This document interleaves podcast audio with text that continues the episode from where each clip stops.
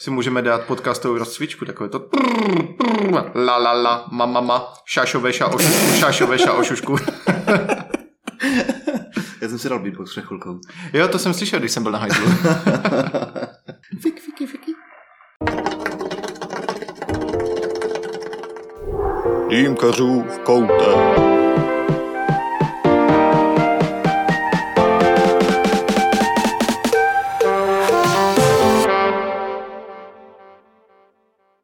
Přátelé, kamarádi, vítám vás u nového dílu podcastu Dýmkařů v koutek, který ojediněle natáčím v Bohumíně, mé rodné Hroudě, která sousedí s Polskem.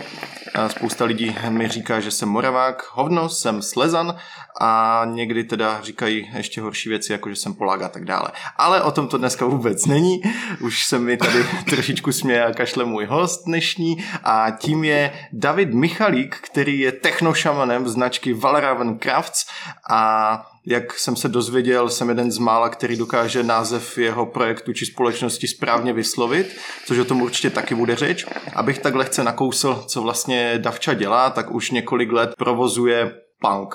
Takhle bych to řekl, to je prostě otevřená rebelie zaběhnutým dýmkarským značkám a společnostem, ať už v komunikaci, tak v procesu výroby a ve spoustě dalších věcí. Vyrábí korunky, vyrábí dýmky, náustky osobní a spoustu dalších věcí, včetně aprilových vtípků, které když někde zveřejní, tak nakonec ho lidi donutí, aby to reálně vyrobil. O tom ještě taky bude v tomhle podcastu zmínka. Já si myslím, že nějaké bombonky z jeho historie a celkově příběhu vám určitě prozradí na sebe on sám. A dovolil bych si říct, že dnešní podcast bude jeden z těch méně připravených a více volných, protože s Davidem se velice dobře povídá, takže sám úplně nevím, kam nás dnešní konverzace zavede, ale o to je to víc vzrušující a snad to bude bavit i vás. Takže Davčo, vítej. Čau, čau. Jsem rád, že jsi mě pozval, děkuji. Máš to tady pěkné, máš dobrou dýmku. A řekl bys, že to trvalo? Než jsme se sešli? Je to tak? No to víceméně ano. To je vlastně mi to připadá, že historie s tebou je podobná jako historie s Šanty. A vlastně hned ze startu já jsem chtěl nějak jako, jo, chápeš, Šanty, ten největší tady, takže bych tam mohl něco prodávat a to není jediný náš produkt, na tom ještě pořád.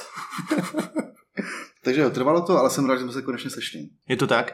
A je něco, co jsem o tobě takhle na první dobrou neřekl a vlastně to ani na potkání neříkáš? Je něco, čím bys tady mohl posluchače překvapit? Jako technošamán, korunky, dýmky, vyrábím, jsem punker a tak dále, víme, ale co o tobě nevíme? Já jsem se před chvilkou třeba dozvěděl, že smažíš už 2 roky bez přestání Call of Duty.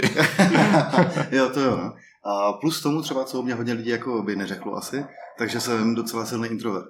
Ideálně prostě, jak chci být bez lidí, prostě sám, tichosti, žádné pičoviny okolo. Ty, ono to trošku dává smysl, protože se zavíráš do dílny, že jo? No jo, já jsem takový jako, jestli jsi hrál Skyrim. No já ho teďka hraju po večer.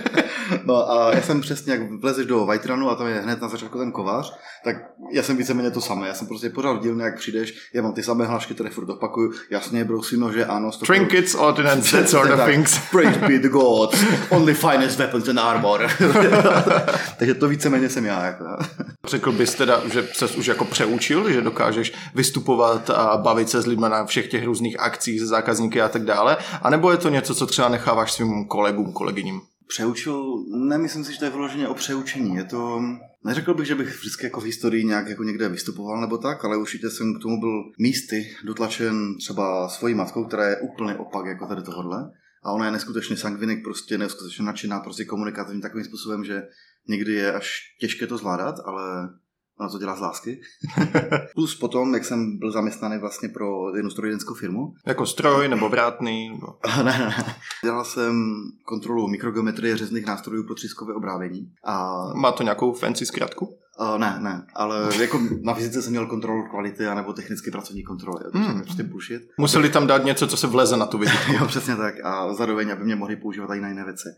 No a tam jsem se tomu už nevyhnul tím, že jsem musel zaprvé občas prezentovat to, co vlastně dělá ta firma a zároveň jednatají třeba jako s Německem a podobně a vůbec po nich něco chtít a tak. A teďkom, víš, jak vypadám zhruba jako teďkom, a tak se mě představ ještě jako mladšího bez vousu, prostě takový malý šulínek. Já jsem tě bez vousu nikdy neviděl. Jo, to je strašně moc lidí, které mě nevidělo bez vousu. Já si tam sebe skoro taky nepamatuju. A můj nejlepší kámoš říká třeba, že by ještě jedno za život to chtěl jako zažít. Naposledy jsem byl bez vousů roku 2011. Já si myslím, že jestli jednou budeš mít nějaké kiddo, tak uděláš takový ten typický prank, že se oholíš a ono tě nepozná. Nevím. Já se trošku bojím, že možná vousy jsou součástí mojí identity a že bych se potom nepoznal já sám. Ale třeba jakože jednou, až k tomu přistoupíš, tak můžeš udělat nějakou šílenou limitku, jak teďka se hodně plácají, jak ty korále k osobním náustkům, tak ty ručně pletené různé bužírky, tak si to můžeš jako speciální edice upletené z tvojich vousů. Máme v plánu teďka asi dva roky, chci dělat, nebo dobře. Reálně ona je v plánu už delší dobu. Od roku 2018 víceméně, když jsem to chtěl udělat a už jsem na to dokonce zaháněl i modelky na focení a všechno. S fousama. Modelky bez fousů, jestli měli jiné jakože partie. Fousaté. No fousaté nebo jinak jako okořeněné, tak to nevím. Ale budem teďkom, nebo doufám, že k tomu dostaneme, budem dělat dýmku, kde budou jako lidské ostatky. Takže vlastně tvoje dýmka bude příští rekvizitou na takové té výstavě bodies. Je to možné. Budu se snažit to zakomponovat tak, aby to dávalo smysl, což se vždycky snažím nedělat to jako tak strašně okatě, ale naopak vzít nějaké elementy a narvat to do ať už dýmek nebo libovolného produktu způsobem, který potom dává smysl. Takže dýmku z nechtů můžeme očekávat? Nechty tam nebudou, vlasy tam budou určitě, možná tam budou zuby, protože tak znamená, mimochodem udělají náustek z lidských zubů. A to jako děláš ty jak, že se přestrojíš za takovou tu zubní vílu a kradeš to dětkám pod poštářem? Vlastně tak, no. Pousatá se zuby. Tu máš kilo, dej mi zuby. A ne, tohleto, jako jsem schopen sehnat rozličné věci, zrovna jako na zuby jsem byl krátký, takže to si zákazník sehnal sám. Na detail, někde jako, v přívoze, na ulici. No, jako, co mi není rovno, potom je mi hovno. Jo, takže prostě to víceméně jsem neřešil, prostě mám zuby a budeme dělat teda náusek ze zubů. Takže mám tady jednu kontrolní otázku pro Vílu Zuběnku, jelikož jsi tady našinec. Cítíš se spíš jako chuj nebo jako cip? Já jsem spíš chuj, jo. Kdybych to měl přeložit, tak mi se čurák. Takže spíš tak, no. Je ti naše ostravská mluva i v té tvorbě blízká? Protože jsem viděl, že jako v rámci tvé komunikace se nebojíš říkat věci na rovinu a někdy i za tou rovinou. To jo, to bys nevěřil, jak často to vzniká jako problém potom v rámci propagace třeba. A kdy mi třeba zakazovali i platby kartou na e-shopu, protože tam mluvím prostě. Protože třeba první věta na mém e-shopu je... Kuřpičo. Ne, to není kuřpičo, první věta je nečum a druhá věta je něco jako řemeslné výrobky vyráběné v České republice místními umělci jako koty. A nesnáším Vizu a Mastercard. Já mám e-shopu, to jsou strašní čuráci. To je prostě tak vymrdaná platforma prostě, že jsem to chtěl udělat, protože udělám e-shop, jo, za týden to mám hotové, nahořu tam fotky, všechno bude boží ani píču. Já jsem to udělal tak za měsíc, dva, asi jsem to seděl jak trotl. A oni uvedli svoji novou platební platformu, kde můžeš platit kryptem, kartama, úplně vším. Jmenuje se to ShopTetPay, jenže se jim nelíbilo za prvé moje mluva, prezentace a taky to, že to jsou tabakové výrobky, což je taky docela smutné, že to nemůžeš... Jasně, jakože kolik tabáku spotřebuješ na výrobu jedné korunky? V rámci testování? Třeba? Ne, tak je to tabákový výrobek, že jo? Takže kolik procent je z tabáku? Jo, a to samé bylo jako i s nožema, že já jsem třeba se snažil propagovat aspoň kuchyňské nože, protože... Sice ano, procentuálně vychází to tak, že nejvíce zločinů se dělá s kuchyňákem, ale stále to je jako spíše nástroj než jako zbraň. A to mi taky takže si to jako využil v té komunikaci, jo? jo. No tak můžete vidět, tady s Davidem je to dneska velice neortodoxní. Je to tak. Víš co, já jsem teďkom dohromady nože dělám přes 12 let asi. A pochopitelně jako každý nadšenec jsem začal tím, že jsem se díval na videa, na YouTube, prostě na různé dokumenty a tak. A tam jsou vždycky takové ty keci, prostě jak to má historii, jak to má každý prostě milimetr precizně jako udělaný a tak. A mě to pochopitelně jako velmi inspirovalo. A tak jsem chtěl mít jako podobnou prezentaci a ono už jsme ji měli naopak velice vážnou. Jo, že všechno jako bylo profi prostě zveřejněné od různých detailů jako materiálu prostě o tom, jaké tam jsou prvky prostě a nevím co všechno. Zajímá to jednoho člověka ze sta. A víš co, nožová komunita je taková podobná třeba jako hodinářům. A co sbírají jako... takže krása v detailu. Jo, že prostě tady tohoto kolečko má o půl zubu prostě navíc a díky tomu jako tam zvyšujeme přesnost o 1 miliontinu sekundy za rok, jako jo. Úžasné. Jo, takže oni to tady tohoto strašně jako žerou. A naopak jako víceméně celý Val Ravencraft byl reakce na moji nožickou historii. Chtěl jsem zaprvé zkusit vyrábět něčeho více za méně peněz. A teďka pozor, zkus říct 3krát za sebou název své společnosti, jestli se nespleteš. Go. Valravan Kras. Kurňa, už to máš v genech. Víceméně, jo, a teďka my jsme vymysleli další jazykolam, co se týče Valravan Kras. A to bylo z Heureku. Já teď musím se jako dostat na Heureku a prodávat tam korunky, jako hlavně teda korunky. A oni mají vyheurekujte si to. Takže my budeme mít hashtag vyheurekujte si Valravan Kras. Jo, to je tak 30 znaků, ne? Jo, takže to se nevleze nějaké do tagu. A na vizitku by to možná šlo. Jo. No, takže jako s dýmkama jsem chtěl mít to více nekonvenční, zároveň u nožů já jsem pořádně nikdy nebyl schopen ty zákazníky poznat nějak jako osobně. Protože většina nožů, co jsme dělali, tak šla do Ameriky, Singapuru a podobně. Takže já jsem potkal jednoho, dva zákazníky možná svůj život. Osobně jakože nějak prostě na pivku nebo poměřovali tak. Jste si nože? Víceméně ano. Kdežto? Naopak u dýmkaření mi bylo jasné, že znám komunitu, která to prostě chce a vím, že ta komunita, že v té době, jak se začínalo, tak víceméně zhruba ten samý jako věková kategorie, teda trošku nižší, bo jsem ze staré školy. Takže jsem si říkal, jako všiml jsem si v průběhu svého života, že právě komunikace mezi lidma, mezi zákazníkama na výstavách a podobně může být méně konvenční, než to bylo třeba jako u nožů nebo u těch nástrojů na třískové obrábění. Že většinou, když jsem měl nějaké jako jednání nebo tak, když tam člověk šikovně do nějaké vety hodí trošku sprostě slovo, tak zaprvé se to stojí toho druhého člověka, jak na to bude reagovat a pokud se bude tvařit jako prdel, tak asi musí jako... Maximálně tě můžou podezřívat z toho, že máš Touretův syndrom. No, u mě to občas tak jako vypadá, protože někdy jako často občas hledám slova pro různé předměty, já nevím, kombinačky, sykovky a takové pičoviny. A, takže to máme poměrované jako pitch systém, pičovina, kokotěnec a takové věci. A máš to takhle popsané i jako v dílně? Ne, to nemám, ale reálně, když řekneš v dílně pitch systém, tak každý bude vědět, co ti má donést. Jako. Takže jsem chtěl jako to více uvolnit a říkám, když právě vhodíš někde v jednání šikovně zprostě slovo do věty, tak 90% těch případů ten druhý člověk jako se uvolní, pochopí, OK, tady si nemusím na nic hrát, prostě můžeme se bavit normálně. A v 10% odchází? To ne, ale třeba všiml jsem si, že Němci nemají rádi jako zprostě slova. Herr Michalik. Přesně tak, ano. Oni teda většinou jsem se s ním mluvil anglicky, ale byl jsem připraven a naučil jsem se i pár jako německých zprostě slov. A oni na to nejsou vůbec. Jako já nemyslím si, že tam je dokonce nějaká jako část podobná Ostravě, kde by bylo tradiční slovo jako u nás píča prostě, nebo tak něco. A že by tam třeba všude říkali šajze. Šajze ještě v klidu. A když řekne šajze, tak se jako ha, zasměho, jo. Ale jak tam prostě vpíkneš někde třeba hörnzon, nebo tak něco. Což je vlastně motherfucker, nebo prostě matkošuk, syn děvky. Tak já tě teďka, Davčo, trošku uklidím. Cítíš se víc techno nebo víc jako šaman? Ono to vzniklo z toho důvodu, nebo takhle, ještě před technošamanem jsem na sobě nahlížel spíše jako na agnoteistického mystika. Dobře, to probereme hned v zápětí, ale jakoby je dobrým mravem odpovídat na otázky. Takže jsi víc techno nebo šaman? Asi šaman, protože... Kde se to v tobě vzalo? Kde se to ve mně vzalo? No ve mně se to vzalo tak, že to právě se váže na toho jako... agnoteistického mystika. Dobře, pušuješ to hodně, takže začneme agnoteistickým mystikem. No, eventuálně úplný začátek je to, jak nahlížím na život a na jeho význam jako takový. A mystik se snaží využívat různé mystické síly, anebo bohy, nebo libovolnou tu duchovní cestu, na to, aby naplnil svůj život. Agnostik je ten, který nevěří Boha, nebo říká, že neví, a teista je ten, který věří Boha, takže... Víceméně věřím Boha, ale nejsem s ním úplně jistý, takže proto jsem agnoteistický mystik.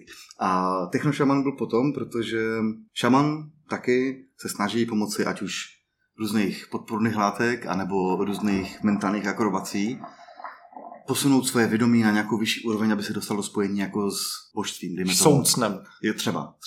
A techno je v tom, že se dá k tomu využít moderní technologie.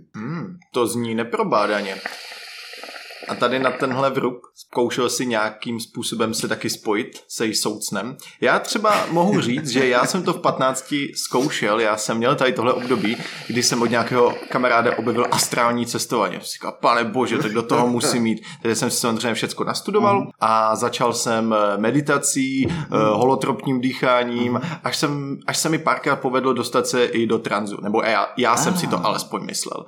No a pak teda jsem zkoušel jako ten astrál a takové ty legrace typu vidíš sám sebe v posteli, připoutaného nějakým stříbrným drátem a tyhle věci. No a taky jsem měl pocit, že se mi to párkrát povedlo. No a nějakým způsobem jsem jednou zaplul někam, kde se mi to jako úplně nelíbilo a prostě jsem z toho dostal takový šok, že jakmile jsem se probudil, tak mě to odměnilo spánkovou paralýzou.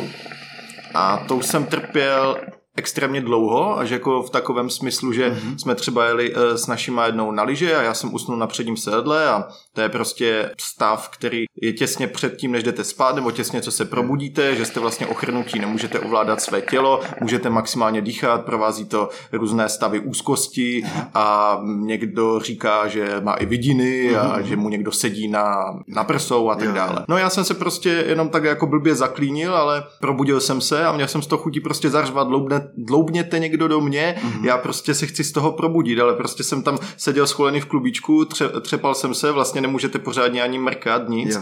A tak jsem si řekl, že s tímhle chci jako něco udělat, tak jsem začal cvičit tai chi, což mě z toho docela jako dostalo.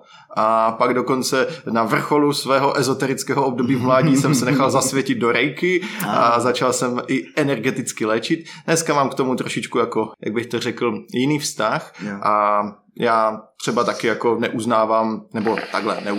Já věřím, že tam nahoře něco je, nedokážu to pojmenovat, proto tomu občas říkám vesmír, občas se k tomu jako obracím, jakože drž mi palec, tady jdu moderovat Uka Battle, nebo tak něco. Ale byla challenge, že? Což byla teda challenge, to si taky můžeme popovídat.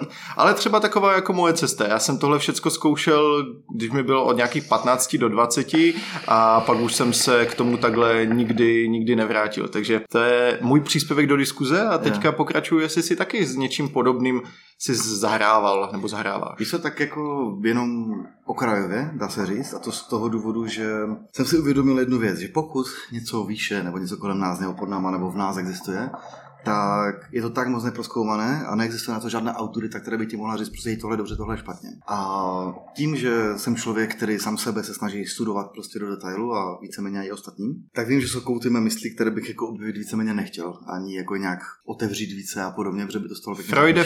Freude, vždycky na tě dojde. Ano, přesně tak. No, takže jako víceméně okrajově a holotropní dýchání to dělám jenom ve sprše. Abys občas viděl, co máš pod pupkem? To je jako občas, to je věc, kdy si člověk uvědomí, že máš už trošku moc velký pivec, že ve chvíli se podíváš dole na sebe ve sprše, když jsi úplně volněný a nevíš čuráka, tak prostě víš, že jsi na tom špatně, že bys měl něco dělat. Já teda ještě, když jako se trošku předkloním, tak tam něco vidím, jo? Ale... No. To tak říká můj kamarád, štěstí ve hře malý péro. Doufám, že to tak funguje. OK. Zpátky k šamanovi. No, takže jako okrajové. A teď k tomu se z okrajové vážou dvě takové historky. A jak začal vlastně Epicraft, tak oni nějaký svůj prime nebo nějaký svůj první výstavu měli vlastně na Dvoraně v Dýmu. Ještě jako během korony a všechno. Což pro vás, kteří nevíte, byl takový mezistupeň Ostravy v Dýmu v covidové éře, kdy to nebylo možné udělat klasicky, tak vlastně kluci kolem Čekukách Klabu to přesunuli na svůj dvorek. Jo, přesně tak. Jako bylo to v klidu. No a teď o mě kolují a kolovaly velice zajímavé věci. Na té Dvoraně. A celkově, všeobecně. Začalo to třeba tím, že ještě, jak jsem teprve začínal vyrábět dýmky a náustky, dělal jsem jenom dýmkaře, tak jinak mě všichni znali pod pojmem jako vousatý dýmkař, což jsem potom se snažil využít v nějaké jako propagaci náustku třeba. A kolovalo třeba o mě v těch úzké skupině jako dýmkařů, činí jako víte, proč Dave vlastně kouří si na dýmky, nebo proč jak on vůbec jako ze světlo ani nedotkne a tak. No víš co, protože on jako když si zakouří tu samou dýmku, tak on slyší mrtvé lidi.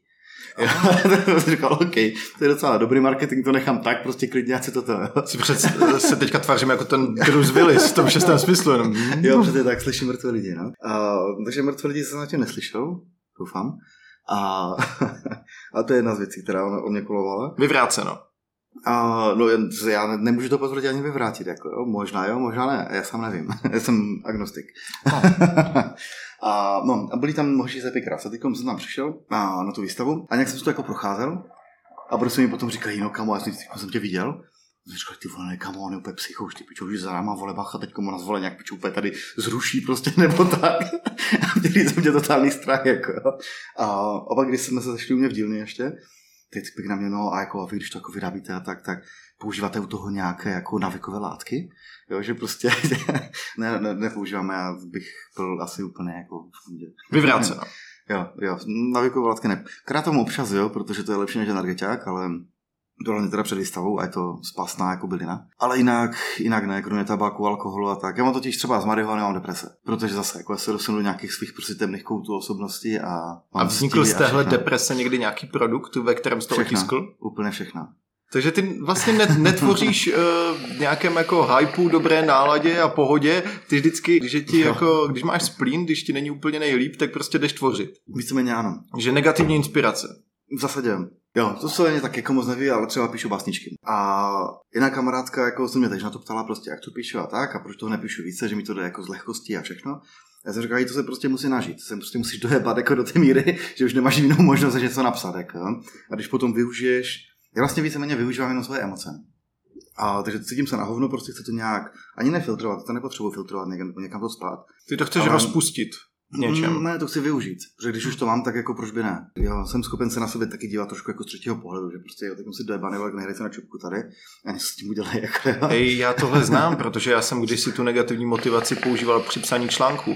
Zhruba jako do roku 2019 jsem nejlepší články vždycky napsal, když mi bylo nejhůř. A vzal jsem tu negativní energii a prostě přeměnil ji v kreativní a něco jsem napsal. A díky mojí manželce jsem se naučil využívat spíš tu pozitivní stránku inspirace, ale občas, když na mě přijde jako něco špatného, tak stále to tam je, stále to vytvoří tu energii, kterou prostě vyplavím, ať už do podcastu, někde do článku, nebo třeba do pokračování knihy a tak dále. Takže to znám. Každá emoce existuje z nějakého důvodu. A třeba emoce, kterou většina lidí jako moc nemusí, někdo s tím bojuje více, někdo méně, ale třeba takový hněv. Když jsem nad tím přemýšlel, tak hněv je nejsilnější motivace prostě vůbec. A pro mě jeden velice zajímavý jako subjekt na studium je můj bratr. Protože my jsme, co se týče osobností, víceméně úplně rozdílný. On je tak jako sangvinik, strašně komunikativní, dokáže domluvit všechno, nadšený, každého má rád, prostě takové. A já jsem naopak ten vždycky jako, tak jako vzadu, prostě jako nechci mi pokoj. Černá ovce rodiny. Ne, že černá ovce rodiny, ale jo, dokážu se projevovat, ale zároveň třeba do mých asi jako 18-20 let můj otec si myslel, že jsem jako tichý člověk. Protože doma jako jsem se nepotřeboval jako projevovat a přitom všichni mě znají úplně jako opačně. A on je člověk, který dokáže využívat hněv tak neskutečně zdravým způsobem, že mě to až inspiruje. Jo, protože většinou, když se někdo nasede, tak jako buď lidi kolem něho stáhnou ocas a on může udělat nějakou prostě blbost, ale brácha, on je schopen to, protože on se dokáže nervovat jako takhle. Jo, prostě instantně, prostě naraz celý svět se změní. To je jako když děcko prostě malé začne brečet jako jo. Tak. Jo, víceméně jo, že on prostě, on není vyložený jako úplně samo na sedaci, ale trošku jo. Nicméně on, když je na straně, tak on tě neponižuje, on nedělá žádné hovadiny, nic nechce jako rozbíjet nebo tak, ale on vezme ty emoci a použije jako motivaci k tomu, aby vyjádřil to, co cítí vůči tobě. A on ti třeba řekne, hej kámo, ty jsi úplná píča, ale jsi úplná píča proto a proto. Jo, a teď to tak cítím proto a proto.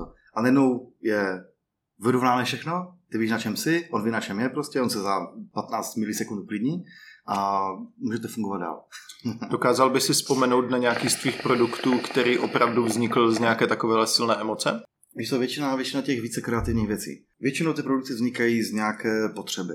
Jo, že to není to, že bych jako se vydepčil a říkal si, jo, teď třeba udělám surtran nebo tak. Ale naopak třeba, když se necítím dobře, tak mám pocit, že mám trošku jako čistší mysl. Já bych to tady jenom doplnil, protože možná to o tobě někdo neví, taky to není úplně věc, kterou bys říkal lidem na potkání. Ty jsi byl ženatý a prošel jsi s rozvodem. Nějakým způsobem se to třeba podepsalo na tvé tvorbě? Víš co, tam to nebylo, řekněme, úplně trč, takový rozvod. A já jsem si trošku přál, aby to bylo více filmové, ale si tam bylo jako dost zajímavý historik. Ale to v rámci k respektu ke své bývalé ženě jako říkat nebudu. To bych po tobě ani nechtěl. Nicméně tam tím, že to byl jako dlouhodobější proces, takže my jsme třeba ještě stále byli ženatí svoji, a už jsme spolu ale víceméně jako asi rok nežili, až potom jsme začali chodit na nějakou manželskou terapii, kde teda, jak jsme to řekli psychologovi, tak ten řekl, aha, takže už to asi docela jako v piči, že? Takže jako to víceméně byl takový jako poslední pokus. No, ale to trvalo v průběhu zhruba jako 2, možná více let, jo, že většina problémů má nějaký základ, který je jako mnohem daleko sáhlejší, než jenom ta jedna věc, která se třeba teď řeší. A já jsem jednak jako cítil, že Jitka prostě chce jít jiným směrem a že já chci jít svým směrem a v tuhle tu chvíli, i když naše směry byly kompatibilní prostě po celých 7 let, co jsme byli svoji, tak najednou už to prostě jako není. Takže během toho všeho, tím, že jsem to jako čekal, zhruba co se bude dít, prostě jak to bude a řešili jsme to v průběhu času, tak jsem měl možnost se s tím vypořádat nějak a jo, jasně, že tam byly chvíli, kdy jsem byl jako z toho domrdaný, ale mám pocit, že jsem to přežil mnohem lépe než mnoho jiných rozvodů, které jsem slyšel. A projevilo se to právě nějak v dílně nebo na těch produktech? Víš co, samozřejmě, že se to projevilo nějak, ale snažil jsem se o to jako nezatahovat to do práce. Tím, že to není čistě umělecká tvorba, ale je to řemeslně umělecký produkční vlastně jako svět, tak zrovna to nejtěžší bylo jako v těch chvílích, kdy bylo před Vánoci a bylo tam toho prostě pokokot, co se muselo stihnout. Ještě já jsem se rozhodl, že zrovna ty Vánoce vydám korunku, sutra, bez skoro libovolné zkušenosti s keramikou. Říkal jsem si, jo, tak jako prodáme tak jako 15 měsíčně, to je úplně v klidu. A nakonec se s tím roztrhl pytel. Takže já jsem si to nemohl dovolit, prostě být v práci a významně si dovolit prostě smutnit a takové. Takže ti to v podstatě ovlivnilo tak, že ses naopak jakoby obrnil, zatvrdil, přesunul si ty emoce na nějaké klidnější období, aby se s nima vyrovnal a prostě si do té práce šel naplno a takhle vznikl Surtur. Víceméně ano. Jako nebylo to jednoduché, já jsem potom vždycky přišel domů, ubalil jsem si totálně prostě brko CBDčka, protože se tam píše, že tě to uklidní a já jsem si teda toho nevšiml. Ale Robert říkal, že prý jako jsem byl klidnější, ale jako já sám konkrétně nějaký jistý efekt v tom nevidím. Jo, jako nejčastěji, pokud teda má nějak jako to těžké období ovlivnit to, co dělám, tak nejčastěji tak všechny články, které jsem napsal, tak byly právě taky. Že vycházeli z toho, že to je fakt nejlepší jako způsob, na který jsem přišel. Dave, co je to Wabi Sabi? Wabi Sabi je součástí japonské filozofie. Historické, tradiční. Je to filozofie nebo přístup k věcem a k životu, které vypráví víceméně o tom, že staré věci nemusí být nutně špatné nebo ošklivé. Takže já právě tady tohleto jako filozofii se snažím vložit do každého našeho produktu. Často je to nějaký žertík, který tam prostě dám, a ať už to je třeba název Ravncraft nebo Surtur, máme víceméně všechny jako naše výrobky jsou pojmenované způsobem, který nejde úplně jako jednoduše přes jazyk. Dobře, možná Nymfa Sukuba nebo tak něco, ale zpravidla je to jako složitější. A konkrétně Wabi Sabi je v našem difuzoru, protože na našich dýmkách máme nastavitelný difuzor a většina lidí, co tvoří prostě, já nevím, tam z titanu, z nerezy a různých pičovin, nebo ti rovnou dodá jako nový downstream k tomu, nebo tam dodá 3D tisk nebo tak. A mně přišlo zajímavé to, že když je tam dám Mosas, která okamžitě při kontaktu se vzduchem a nebo s tebou začne stárnout. A v tuhleto chvíli, já tím pádem, když vidím nějakou svoji dýmku, tak podle difuzoru jsem schopen určit zhruba, jaký tabak ten člověk kouří, jak moc ho kouří, jak často mění vodu a takové detaily. Protože my dodáváme tedy difuzory buď to velice dobře broušené, anebo naleštěné, ale instantně, jak strčíš do vody, což je extrémně agresivní prostředí v dýmce, jako to se vůbec nezdá, ale tam jak jsou všechny cukry, může tam kvasit a je to tak často kyselé prostředí, které jako je náročné i na korozi, tak instantně, jak to strčíš do vody a zakoříš z toho dýmku, tak vytáhneš tu dýmku trošičku jinou. Je lesk anebo patina? Kombinace. Já rád spojuju kontrasty. Jo, že to se tak jako víceméně odkazuje v naší tvorbě, že se snažím jednu část udělat perfekcionistickou a druhou část toho výrobku nějakou právě takovou tu patinovanou. Jo, třeba tady teď kouřím Nymfy a tam je na tom glazura, která má v sobě zelenou, žlutou, prostě na zlátlou, takovou jako symbolika jako perfekce, ale zároveň je to hlína, která je červenice, co vypadá jako cihla a používám na to mlečný vypál, který to ze stárné spatinuje. Jo, takže jako myslím si, že tam musí být obojí. Takže vlastně Ravncraft to je spojení spousty světů dohromady. Ty si to neděláš jednoduché, že jo? Já nesnáším jednoduché věci. Za mnou chodí lidi a říkám, hej, můžeš dělat tohleto, bude to pro tebe úplně jako sranda, to jenom pustíš, máš tlačítko prostě a to bude generovat prachy. A já říkám ne, protože to je prostě... Já potřebuju výzvy, protože bez výzev je život prostě nuda jak hovado. A co byla ta nejsložitější věc, do které se spustila předtím, oni nevěděla ani tušku? Jako v rámci Valravnu, nebo všeobecně? Ale můžeš to pojmout tak či onak. Tak co se týče jako všeobecně, tak to bylo asi s nožema, že my jsme udělali asi 3-4 prototypy a vzali na zakázku asi na 100 kusů. A ještě to byly zavíráky, které jsou technologicky mnohem náročnější než pevné nože. Tam se to pochopitelně vysralo. A zase ty připraví potom na další jako výzvy v budoucnu. A u D-Mac velká challenge byl sorter. Protože jak jsme vydávali sortera, já jsem měl asi 2 nebo 3 hotové korunky, a které se mi povedly z nějakých 30. Takže to bylo víceméně jak vydání iPhoneu, kde tam Steve Jobs jako stál a měl asi 5 iPhoneů před sebou a vždycky ukazoval na každém jenom jednu věc, která tam fungovala, protože pokud by něco udělal jinak, tak to crashne. A my jsme udělali velkolepé vydání toho, prostě udělali jsme tam fotky, video jsme natočili a takové. A já jsem fakt měl reálně jako 3 korunky, asi které byly použitelné. A doufal jsem, že to bude tak jako servírované jako postupně. Uvažoval jsem nějakých 15 korunek jako měsíčně asi, a což jsem neměl ani keramickou pec na to, já jsem měl jenom kalící pec, která má asi nějakých 20 cm šířky, 30 cm délky, 20 cm výšky, kde se vlezlo 7 surtrů. No a tak jsme to vydali a najednou za hodinu jsme měli asi 120 objednávek. Já jsem říkal, že to jsme úplně v píči teďko. Takže jsme to zastavili okamžitě. Udělal jsem objednávkový formulář, abych aspoň měl přehled o tom, co kdo jako chce, protože jsme to předtím řešili jenom tak, že nám člověk napsal tak jako na ústek, jak chci tady tu glazuru. To si pamatuju, já ho vyplnil. Ano. A jenomže tam jako taky najednou tam naskakalo dalších prostě 50, říkal nakonec, tohle to nezvládnem. A takže asi to bylo skoro půl roku možná, co jsem dodělával jenom ty prvotní objednávky z prvního možná jako dne, protože jsme na to dostali. A díky tomu ale, protože se nás na to pořád lidi ptali, kdy to bude, jak to bude, blablabla, kdy si to můžu objednat, tam jsme všechno museli odmítat, tak jsme udělali hunty. Že tím, že mě nebaví dělat furt jedno a to samé dokola, tak chtěl jsem zkoušet nové glazury, chtěl jsem zkoušet nové techniky opracování a podobně. A vždycky do toho vypadlo těch 7 korunek, které jsem potom dokázal jako zvýšit na těch 25 asi, že jsem prostě skládal Tetris vlastně do pece, tak jsme měli snad 50% nějakou zmetkovice z toho. Nicméně vždycky se mi tam podařilo narvat jako 1-2 korunky jako navíc, které byly třeba něčím zajímavé nebo něčím jiné než ty ostatní. A měl to by takový předhon e-shopu, kde jsem chtěl jenom prostě dělat album na Facebooku a tady jsou korunky k dostání, kdo si napíše, taky prostě má, smažu fotku, vyřešené. Ale děcka z dílny říkali, hej kamo, ne, máš o to vole zájem jako prase, pojďme z toho udělat něco jako víc, pojďme z toho udělat prostě, jako je na tom taková poptávka, ale to chcou prostě okamžitě to koupit, tak pojďme udělat hunt. Tak jsme udělali hunt, což je vlastně, pro ty, co to neznají, typ toho, že my oznámíme, že bude prodej x počtu korunek, různých speciálek, které se nebudou opakovat. A je tam jasné dané datum, kdo si napíše první, ten dřív bere. A u prvního huntu jsem byl nervózně jako prasem.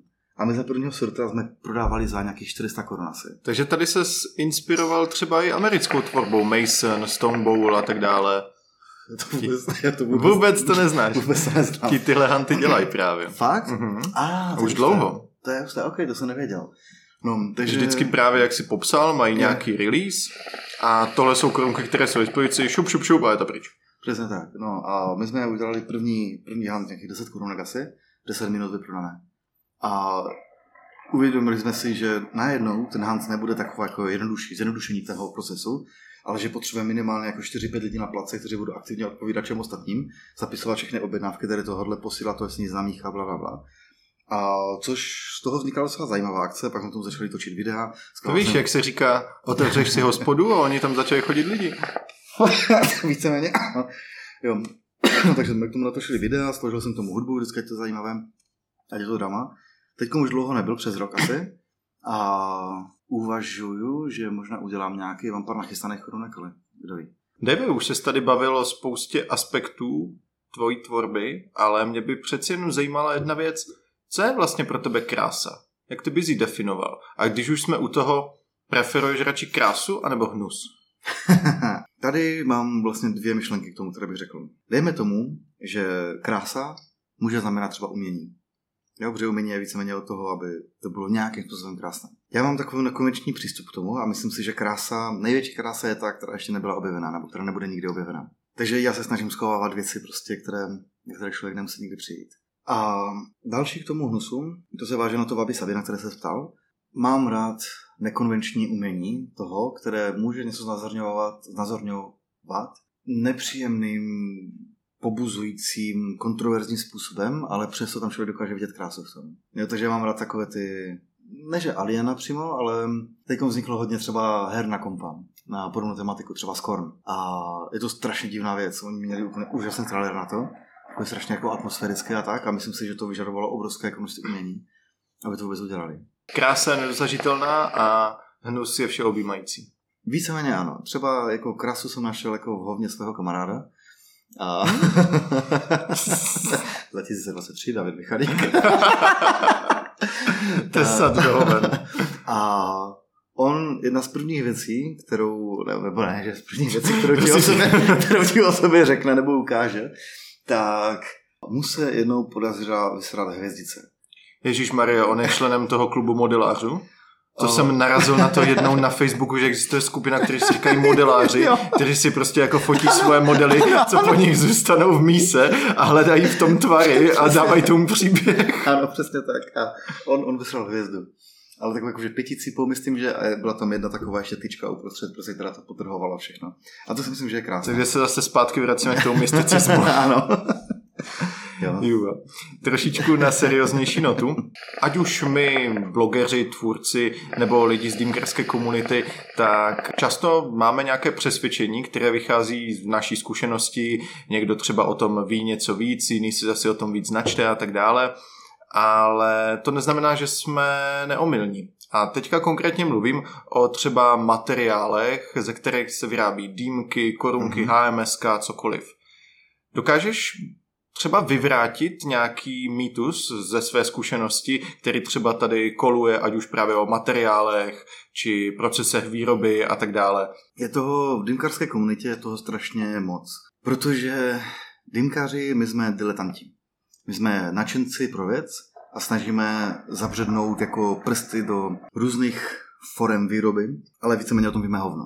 Takže třeba jeden mýtus, který se opakuje neskutečně dlouho a furt dokola, tak třeba co se týče keramiky. Lidi znají dva buzzwordy, co se týče korunek. Šamot. A kamenina, přesně tak. A kamenina je stejně obecný pojem jako keramika samotná. To jsem chtěl právě říct, že jako pod keramiku se schová 100 druhů materiálu. Tak, jo. To je to samé, jako kdybych prostě vydal dýmku a řekl, hej, to vyrobené z kovu. Jo, že to je tak jako obrovský jako pojem, že je to víceméně nesmysl se o tom bavit. Potom šamot, pokud člověk vidí korunku, která je víceméně hrubě opracovaná a vypadá jak šamotová cihla, tak tomu říká šamot, ale šamot není materiál na jako keramika jako taková, to je vlastně rozdrcená, vypálená keramika, která se přidává do hlíny. A to se používá vlastně jako vyzdívka krbu, ne? Šamotová cihla. To jsou šamotové cihly, ale oni mají vysoký obsah šamotu, což je víceméně štěrk, si můžeme představit. A ten štěrk se vyrábí tak, že se vezme už vypálená keramika, rozdrtí se na nějaké zrno, přidá se do toho jako hotové hlíny a díky tomu ta keramika potom má větší odolnost proti teplu, protože se méně smršťuje a roztahuje. Takže tohle je víceméně šamot. Takže jestli šamot jako takový... Což vlastně... ale je něco, co úplně u korunky nechceš, ne?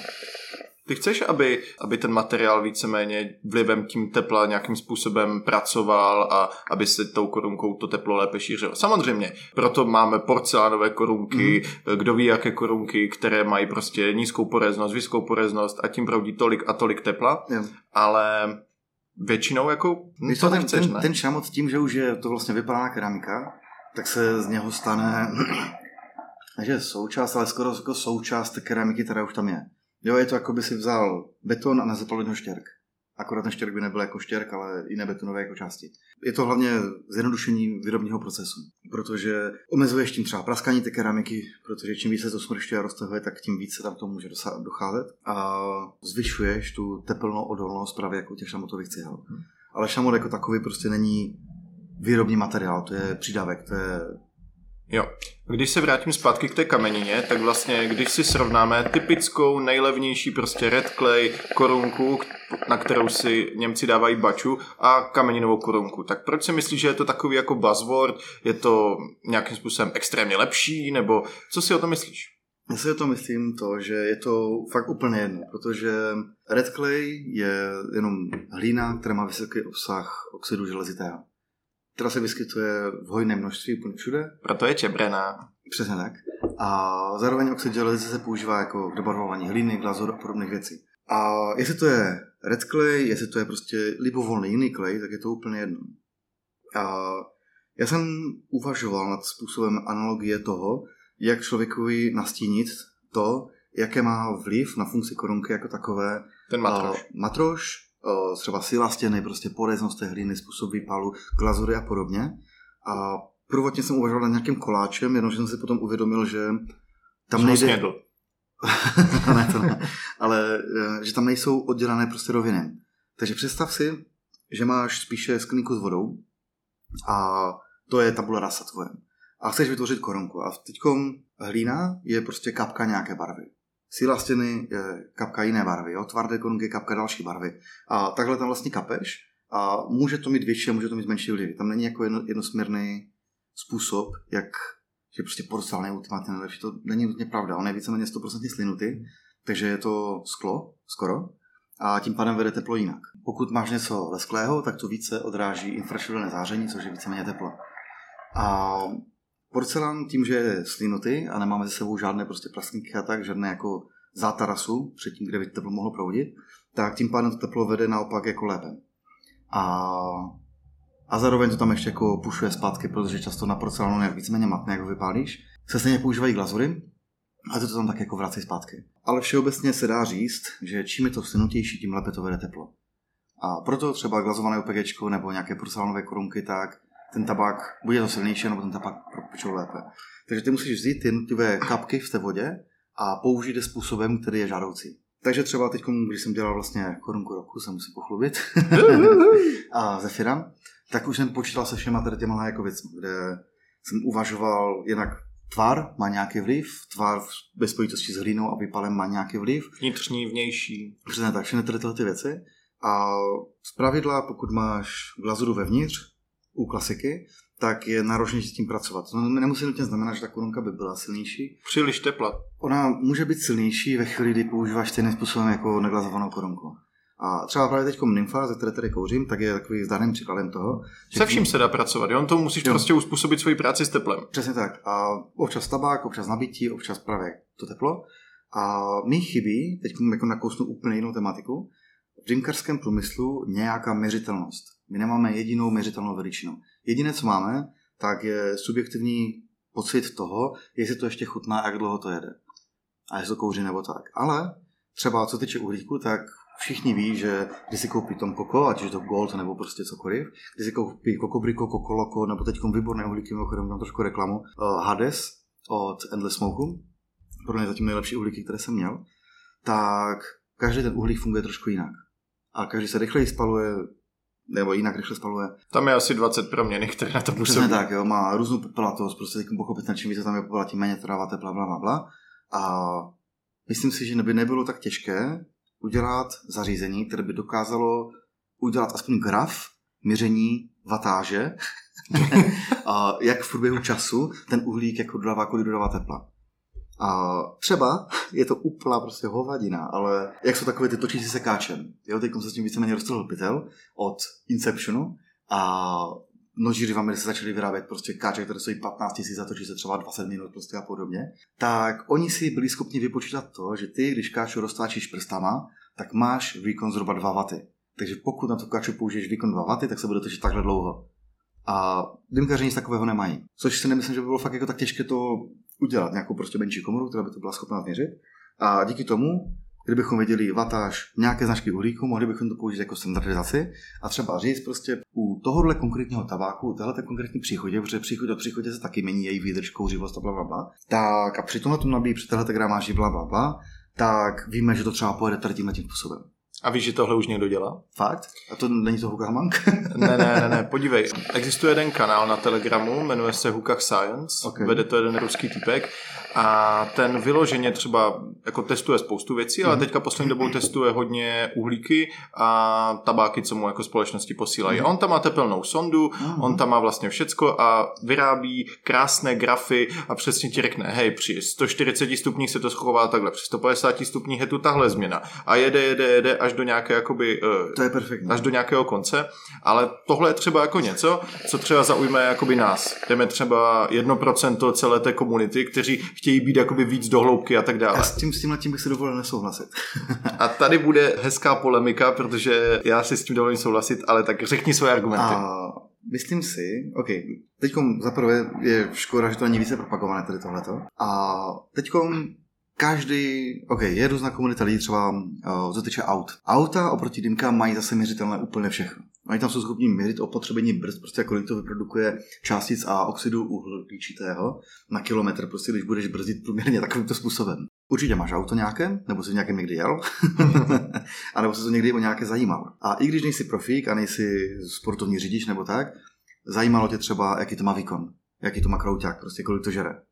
A to víceméně zajímá skoro všechny. Jo, dejme tomu, že 30% lidí, kteří to vůbec neřeší, autíčko se mi líbí, má pěknou barvu, prostě mám ho ráda, sedí jako broukne cestě hotové. Ale valná většina lidí prostě má to 89 kW, mi to stačí do města. Jo, je to informace, která nemusí být vyloženě na to, že jsi z toho fascinovaný, ale je to informace, kterou můžeš použít pro svůj dobrý pocit. Tak a teďka protiargument. A nemyslíš si, že čím víc jakoby těchto technikálí a různých údajů o tom víš, tak třeba pro laika to může být naopak čím dál větší chaos? Já školím několik lidí týdně, už asi 5 let. A já právě k tomu ten vědecký přístup na tom školení mám, že těm lidem říkám opravdu do detailů každé části, co tam jsou za ty proměny, jak to ovlivnit, když uděláš A, stane se B a tohle jsou různé cesty, jak to použít. A ten feedback je vždycky stejný. Tyhle informace jsou úžasné a boží a pak se to dělí v podstatě na 2 skupiny lidí. Jedna ti řekne, tyjo, tak to jsem nevěděl, tohle zkusím hned využít a to by bylo super, kdyby to takhle třeba bylo více známé. A pak je ta druhá skupina, která je, neříkám bohužel bohudík, která je mnohem větší, řekl bych třeba 70% lidí, kteří mi řeknou, já jsem strašně rád, že jsi mi to řekl, ale naopak teďka mám z toho trošku hlavu jako medicimbal, protože ježíšmarja, ty jsi mě naučil, jak udělat jako dobrou dýmku, ale teďka už vím, kolik všech jako proměnných, co na to všecko působí a naopak je to takové... Wow, je toho až moc a já jsem předtím, než jsem přišel, si myslel, že je to velice jednoduché. A tím chci vlastně říct, že jasně, já jsem 100% pro, aby tady prostě bylo co nejvíc měřitelných věcí, aby to nějakým způsobem třeba jsme měli v standard, ke kterému se můžeme vztáhnout, ale to jsme my, že jo, to jsme lidi, kteří jsou zapálení v té komunitě, které to jako hodně zajímá a my bychom to využili, ale třeba spousta lidí, kteří v tom zase tak hluboko nejsou, tak pro ně to může být zase příval informací, které za A nejsou schopni uchopit a za druhé je můžou i mást. Takže to je zase jakoby můj argument tady na tohle. Na tohle to bych měl 2 myšlenky asi.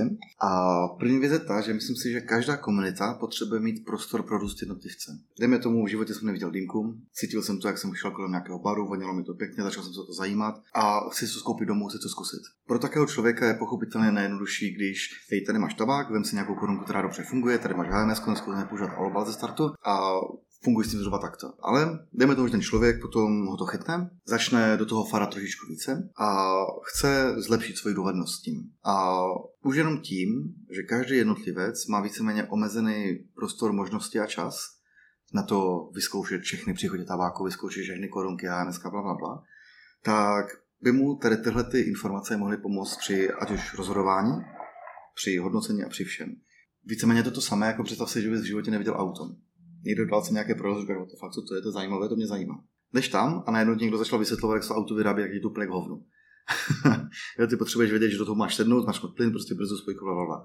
A to si myslím, že je víceméně to samé. Tím, že jsou auta mnohem běžnější než dýmky, tak jasně, že tam je to více jako nasačkované ty informace.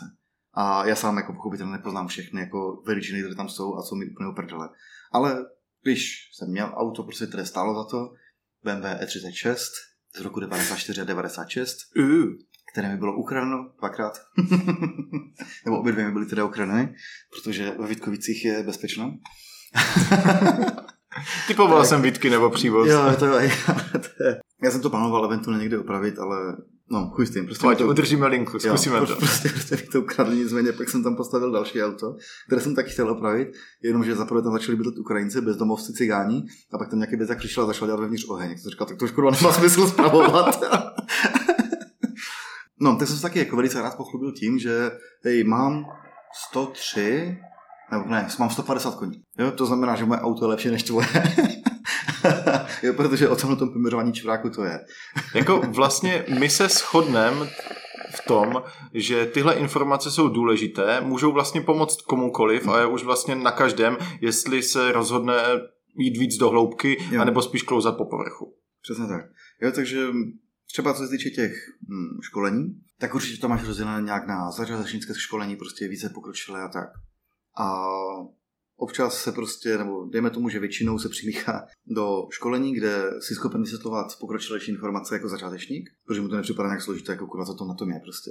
A zjistí, že to není tak jako jednoduché. My dokonce, jak jsem obsluhoval, a začal jsem jako vysvětlovat, co jsem tam dal za příchutě, proč jsem to zvolil takhle, proč jsem to nebyl takovým způsobem, proč jsem dal takové hámesko, co s tím mají dělat v průběhu toho kouření, tak oni na mě vždycky čumili, ty vole, na to je vysoká škola, nebo jako co, to je prostě úplně brutálně, jako, tak je tam součást toho závalu informací, že? Vidíš, a to já třeba dělám jinak, protože já všechny školení dělám individuálně, poslechnu si nejdřív příběh toho člověka, co vlastně chce, co by se naučil, v čem by se rozvinul a vlastně mu to v podstatě na místě složím na míru. Takže já právě jako nechci do lidí cpát věci, které vím, že nevyužijou, o kterých si třeba sami řeknou, že třeba nechtějí, ale třeba pro kontext je tam alespoň zmíním. Jo, ano. Což je asi dobře. Jo, říkám, jak ono mít k dispozici ty informace, nějak jednoduše dostupné, tak je rozhodně plus. Jo, není, s tím souhlasím. Jo. A to se tady s Daliborem snažíme už leta. Ano, přesně tak. A myslím si, že děláte výbornou práci, prostě, jo, že bez vás dvou víceméně ta komunita by stala za dvě píče, prostě. Tak děkujeme. Každopádně v rámci udržení té linky je ještě nějaký mýtus, který bys chtěl vyvrátit. Jo, mýtus, vidíš to. No, vidíš to. No.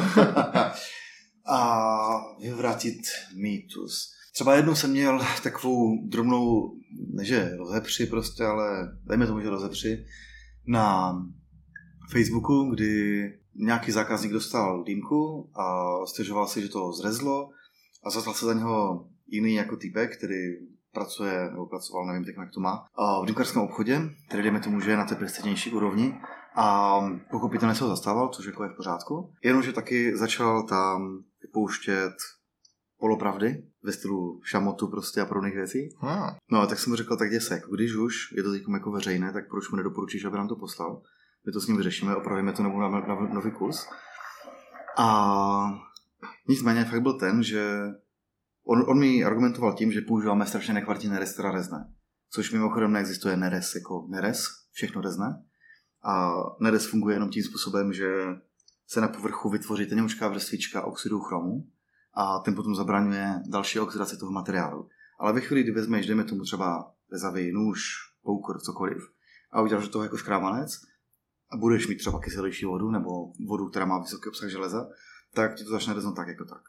Takže já jsem měl, jako skoro jsem se ho zeptal na to, jestli náhodou neví, kde se tady ta nekvalitní jako nerez zhání, protože by byla určitě levnější, než to, co používám já.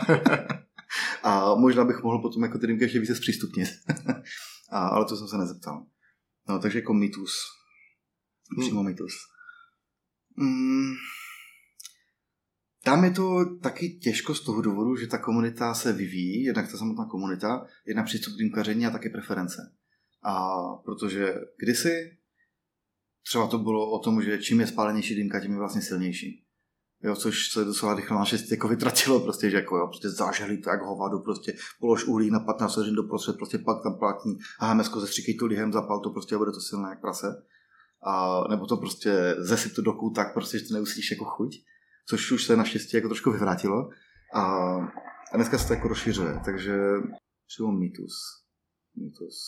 Už si to slovo řekl 30krát, takže to si myslím, že k mýtům stačí, nebudu tě dále trápit, ale dostal ses vlastně k tomu v tom posledním pokusu identifikovat nějaký ten mýtus k nějaké zajímavé historce. Máš ať už z dílny nebo takhle se zákazníky nějakou historku takhle nahoře v mozku, kterou bys pobavil naše posluchače?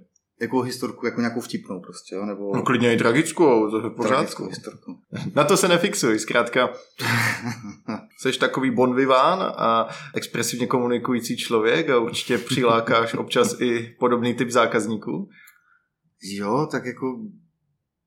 Já jsem třeba za naše zákazníka jsem strašně rád, jenom protože už jenom formou jako komunikace, jakým se prezentujeme, tak víceméně to docela jako filtruje ty zákazníky. Jo, že když v každém článku, které napíšu jako korunce nebo tak něco, tam musíš jít 3krát píčo, tak se rozhodneš, že se tam vůbec napíšeš. Dokonce jak jsme chtěli jsme se domlouvat se Slastím, že jim uděláme dýmky.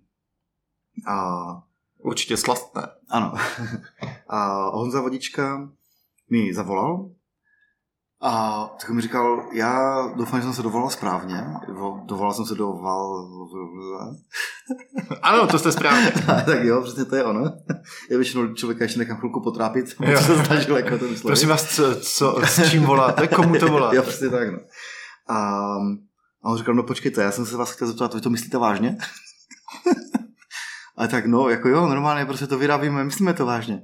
No, protože já jsem se nebyl vůbec jistý, jako jo, fotky profi, prostě stránky super, ale jako pak ta prezence, jsem si myslel, že si děláte prdel, jako jenom já.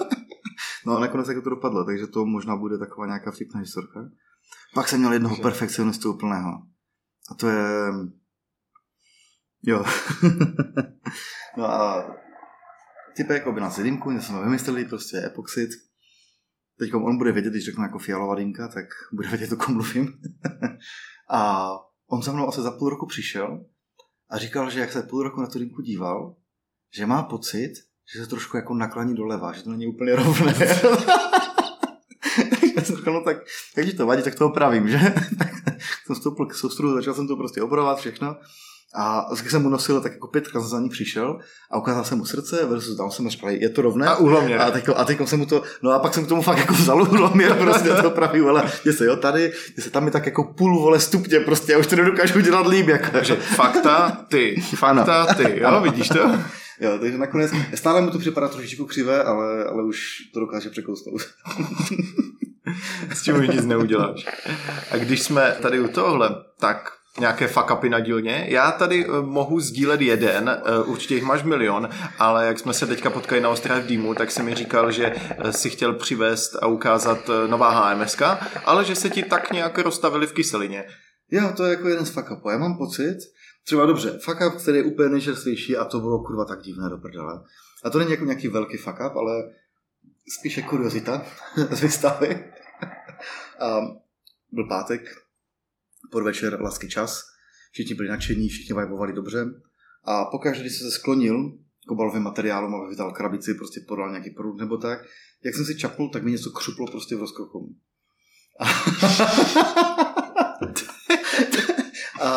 A jsem říkal, ty vole, doufám, že mi nedopli gatě prostě, jo? Že bych tady chodil s holou prdelí nebo tak něco. Což by taky zapadalo dokonce. No to asi jo, no. A tak jako jsem to ošahal prostě všechno a díra nikde, ale pokaždé tak 3x, 4x jsem se jako sklonil a vždycky tam něco křuplo. A teď bavím se s tím zákazníkem, dívám se mu přímo do očí a začnu se hrabat na prdelím, abych se jako povysunul trenky, protože se začalo jako zařezávat do míst, které nebyly příjemné. A v tu chvíli na to reagoval kámoš, jsem říkal, jde do prdele, zase se vzal špatné trenky na výstavu, což je nechápu proč. Já vždycky trefím ty nejhorší trenky, které můžu mít. A mě to vole kouše, mě to hryže, mě to řeže, úplně vole všude tam, kde by nemělo nařezat. A tak jsem se mu jako zasmal, ha, je to tradice. A jak jsem si to chtěl jako zepředu prostě poupravit a zajíždím a pomalu seždím po svém bachuru prostě po trenkách, abych jako našel princip problému, tak jsem narazil na svého čuráka. No a tak jsem říkal, dobré, tak asi jsem jí rozepil prostě knoflíček, že? V klidu, jak se zapnu a jeden knoflík jsem našel na jednom stehně, druhý knoflík na druhém stehně, takže já jsem bavil se zákazníkem. Přičem jsem si neustále uvědomoval to, že mi prostě stranek čouhá péro a že se mi strouhá o zip, protože se mi potrhali trny takovým způsobem, že jsem měl jako víceméně z toho suknici a jedny tanka v prdeli prostě. Jo? Prosím tě, jestli tě to takhle jako řeže, jak super umí si ho někdy. No, jo, takže já jsem se začal jsem přemýšlet nad jinou filozofickou myšlenkou přitom. Protože mě to jako motivovalo k tomu se nad tím zamyslet, že je strašně zajímavý pocit být celý oblečený, ale přitom, když se snažíš mluvit třeba o sutru, tak vnímat jenom svůj penis. A dokážeš mi říct, když se cítíš více nahatý, než když jsi nahatý? To ti dokážu říct úplně přesně, protože jsem si asi před 8 lety, když jsem trávil, ježiš, to už je 9 spíš, když jsem trávil prázdniny po maturitě ve Skotsku, tam to přivezl kilt a samozřejmě v kiltu se trenky nenosí. Ano. A nemám tolik příležitostí si ten kilt oblíknout a když už ano, tak cítím jako absolutní volnost a podobné pocity, jako jo. Jsi popsal. Teda bez toho křupání. Ano, no a teď si představit, že jsi úplně nahatý a obleč si na sebe boty bez ponožek. to si budeš připadat mnohem víc náhat, než si náhat. Jako. A přesně takhle jsem se cítil já jsem měl nějakou gumu kolem pasu, ale prostě, já nevím, jestli jsem připadal, kdyby byl gynekologa, nebo tak něco. Jako. Takže milí posluchači, vidíte to, zeptám se na historky a fuck-upy z dílny a dostaneme tady úplně, ne, úplně nový a inovativní druh pánských trenýrek, a to s tangama vzadu a rozparkem vepředu. Toho se chytí Gucci a ty je za 5 let bude žalovat. Jo, přesně tak, no. No, takže jako to nebylo jako, myslím, mě fakt, aby mě to bylo kurva strašně divné. Tak zpátky do dílny, prosím. No a na tom Hámesku jsem pracoval víceméně souběžně s Altarem, který jsme jako většinou tahle. Což je aktuální HMS. Jo, což je aktuální HMS. A ono, co nejde moc vidět na povrch, je to, že pokud vydáváme nový produkt, tak já si nemůžu dovolit prostě vydat nový produkt, užít si to prostě blablabla. Já už tu chvíli musím víceméně být nachystaný další produkt. Jo, protože jinak nechci to uspěchat, proto máme jenom 4 korunky, protože každá se testuje minimálně prostě půl roku až rok, a abychom zjistili, co je prostě to nejlepší jako z toho. Takže to bylo přes půl roku, no 3/4 roku ve výrobě asi. Nepouštím do toho design a všechny tyhle ty pičoviny. Tohle to je HMS, které už se nebude dělat 100% v naší dílně, ale bude tam nějaká kooperace. A teď přišlo mi to od kooperanta a bylo to úplně zhrdané. Jakože 50% bylo prostě zmetky. Jsem říkal, OK, s tím kooperantem mám přátelské vztahy, takže nechci mu poslat jako přímo jako full on reklamaci, že to je hovadina.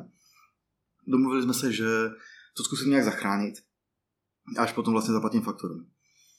A tak jsem se to zkoušel další prostě měsíc nebo kolik jako zachraňoval, zmyslel tam nový koncept, nakonec to vznikly jako 2 HMSka, jako se 2 typy. A všechno nějak běželo víceméně podle plánu a měl to být můj víceméně produkt roku. Jako chtěl jsem udělat zase jako produkt, kterého by si člověk sedl na prdel. Tak nic, tak Zephyr, no. A protože funkčně to HMSko je víceméně přesně to, co od toho chceš. Reaguje to dobře na uhlíky, vede se těžko se to... To je dobře. Jo, protože třeba oproti Altaru ten jako funguje spíše jako litinová pánvička. Jo, tam když to jako zahřeješ jednou a pak... Jsme měli trošičku problémky, že? Při vydání. Při vydání, jo, že tam lidem jako zasynali uhlíky a já jsem trošku doufal, to byla jako z mé strany chyba. Nevydal jsem tomu žádný jako návod nebo doporučení nebo nějaký článek prostě o tom, nebo že bych dal aspoň vizitky k tomu, jak s tím má člověk pracovat. Ale protože jsem to vypustil, tak je každý náš produkt, aby se s tím člověk naučil pracovat nějak sám. Jenomže ono to není úplně konvenční jako HMS. A doufal jsem, že bude stačit na tady tohleto, když s Dalíkem vlastně, když jsme dělali podcast, u nás v dílně, kde nefungoval internet polovinu času, tak že bude stačit ta informace, kterou podám tam. A tam jsem říkal něco ve stylu, že prostě tam nahodí 4 uhlíky, nech to zahřívat maximálně 2 minuty a pak začni tahat a do půl minuty to máš roztáhané a pak sundávej podle toho, jakou seš dýmku. Jo, to je jako zkráceně, jak s ním pracovat. Lidi místo toho začali dělat to, že se tomu chovali úplně tradičně. To znamená, že tam naházeli uhlíky, kolik chtěli, čekali, až to zahřeje, čekali, až se zahřeje korunka a najednou zahřát prostě skoro 200 gramů jako materiálu malýma uhlíkama je docela prasné. Ten materiál se pochopit nevezme nějaké teploty, bude ty uhlíky zasínaly a ono to HMS počítá s tím, že budeš tahat. Pokud netaháš, tak nejspíš to zhasne. A což ale může znít na první pohled jako nevýhoda, ale je to výhoda v tom, že tam je tak jako přesně nastavené to proudění vzduchu, že ty uhlíky se zbytečně nepřepalují. Je to, jak jsme se bavili o těch korunkách. Prostě musíš tomu přizpůsobit svoji práci, ale zase souhlasím s tím, že když to těm lidem neřekneš a hodíš je do té vody, tak potom ty reklamace přichází. Jo, to jo. Jako takže bylo to, že by to bylo... Když jsem to potom počítal, tak to byly třeba jako 2 z 10, kteří s tím jako se nenaučili jako pracovat. A oproti tomu zase ti, kteří se to naučili, kteří to pochopili, tak na to nedají dopustit, protože usoudili, že to je nejvíce líné HMS, které existuje. Jo, že víceméně fakt stačí jako 4 uhlíky, nabiješ to 2 minuty, to necháš, sem dáš 2, pokuseš 1 dýmku, začínáš tahat prostě a nestaráš se o to 3/4 hodiny, protože celá ta masa materiálu udrží tu teplotu a stačí jenom, aby se dohřívá z toho zbytku, který tam je. A až to dojede, tak to prostě nahodíš na další 4 zpátky a dojedeš víceméně celou korunku na jedné uhle. A to aktuální HMS mělo být jiné. Jo, to mělo být tvarově, to má být velice podobné, protože se zachová ten koncept, ale je tam jinak udělané dno. Pochopitelně nereagoval jsem tím i na připomínky jako k Altaru. A... Jiný materiál nebo stále Mosas? Je tam, teďkom je tam i jiný materiál, jakože v té obruče. Tam u Altaru jsme používali víceméně řadový hliník, protože tam je to docela jedno. A tam jde jenom o to, aby to nemělo příliš velkou hmotnost na to, aby to fakt jako vysálo úplně všechno z těch uhlíků. Teď jsme začali používat spíš jako dural s vysokým obsahem mořčíku, který jednak se lépe zpracovává a jednak má taky jako zajímavější teplné vlastnosti. Bude tam mají musazný prvek na tom. Tak z duralu je taky původní Cloudlotu z jednička. Jo. No, ale nebude to ta hlavně jako funkční část. Takže dno tam je jiným způsobem udělané, takže tam teď ty uhlíky jako není šance, jako aby zhasly. Naopak, i když se rozpálíš jenom jednu stranu, hodíš to tam a necháš to 10 minut, tak se rozpálí samo. A když na tu dýmku zapomeneš a nachystáš si ji, tak se ti to nepřepálí. A že prostě nespálíš ten tabák, bude to jako trošku okořenější, ale nebude to jako úplně na vyhození a pak se všechno na to uhlíky potáhneš, prostě je to dobré. Tak a kromě kyseliny, v čem tu máme ten fuck up? No, zaprvé mělo to být vedeno na Vánoce před půl rokem. A jenomže to se za boha prostě nestihlo. Tam selhalo úplně všechno v tom jako řetězci ekologistiky, co mohlo. Pak jsem dalším půlrocem selhal docela já, než jsem se k tomu dostal. Ale zase jako nevymlouvejme se jako na bohatý agnostiku, jo? No a teď byl fakt v tom, že chtěl jsem to představit na ostrově v Rýmu. A nemám k tomu ani žádné jako fotky, nemám k tomu žádné jako povídání, nic.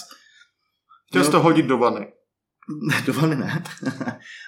ale chtěl jsem jako to aspoň nějak jako oznámit, prostě říct to, nevím, třeba tobě aspoň, aby se o tom mohl potom mluvit, jo, nebo Dalíkovi, nebo tak, a pochopitelně těm zákazníkům, kteří tam přišli. A myslím si, že jsem to udělal všechno včas, všechno jsem domluvil, všechno bylo prostě perfektní. Patřičnou dobu si nespal, jak je tvým zvykem. Přesně tak, takže, a teďko malým okorem jsem spal jako mnohem více, než jako je standard. Nespal jsem 3 hodiny denně, což je jako absolutně luxus. Takže jsem byl schopen fungovat tak víceméně do večera, pak jsem takový trošku crash a pak jsem do sebe hodil 6 energetiáků, bylo to dobré. No, jenomže, když jsem to domlouval, tak volám do firmy, která měla dát Elox na tom. A se ptám, zvládnete to udělat zhruba za 2 týdny? A typek, 2 týdny, tak to je tak jako maximálně, to prostě to tak do týdne, to bude to perfektně, dobré, posílám. Poslal jsem, 2 týdny ticho po pěšině, říkám, tak už asi už to balí, nebo já nevím, volám tam. On jo, to zkontroluje, jak to vypadá, hned vás zavolám zpátky, volá zpátky. Tak no, zítra to máme naplánované, jo, prostě, aby to tam šlo, říkám, tak už jste dobří kokotí, prostě, to tam někde jako leželo, tak ne, a to, budete to mít ve čtvrtek, i kdybyste nechtěli, jo, to prostě, to jako, to je tutovka. No, ve středu mi volá, že to bude teda až v pátek, což je mi úplně k hovnu, když je vystává už. A už to máš doma? Doma to mám, já jsem to dokonce chtěl vzít tady, a aspoň přefunkčně nějaká část toho funguje. Nějakých 8 prostě z 50 kusů, která měla být předproduční várka, tak trošku vypadá k světu a ještě funguje. A ten zbytek je víceméně na vyhození. Je to prostě flekaté, je to hnusné a půlka toho se dostavila v kyselině. Protože ty psek spěchali, tož oni to nepřiznají pochopitelně, ale protože jsem našel na těch háneskách ještě stopy prostě ne že brusné pasty, ale řezného oleje, který se používal na dělání závitu a takových píčovin, tak jsem usoudil z toho, že to asi nevyčistili předtím, než tam dali. A takhle vypadají nejen radosti, ale i strasti dýmkerské výroby. Dave, před pár dny nám skončila Ostrava v dýmu, už 4. ročník této akce a pokud se nemýlím, ty jsi na této akci už od jejího samého začátku a právě 1. ročník tě docela katapultoval v dýmkerském průmyslu. A dříve, než se budeme bavit o tom aktuálním, tak pověz mi, jaký byl pro tebe 1. ročník Ostravy v dýmu? Já bych jenom připomenul, že probíhal v Ostravě na Černé louce v parkovišti. To bylo parkoviště, které nemělo zdi, bylo v podstatě podzemní parkoviště pod jednou budovou a bylo to v rámci parku. Byla tam nějaká přirozená cirkulace osob, ale v podstatě jsme byli mezi sloupy na betonovém parkovišti a byl to správný punk a velice vydařená akce už tehda. Jak na to vzpomínáš ty? Já na to vzpomínám velice v dobrém. Někteří sice jako neměli úplně spokojení s organizátory, za mě to bylo úplně perfektní, já jsem věděl přesně co, kde, jak, proč. Měli jsme dobré místo přímo jako u vchodu a vlastně na té otevřené straně, takže to bylo fajn. Byli jsme si, myslím, že jediný stánek, který tam měl klimatizaci, i když jsme byli víceméně venku. Jo, bylo to cool.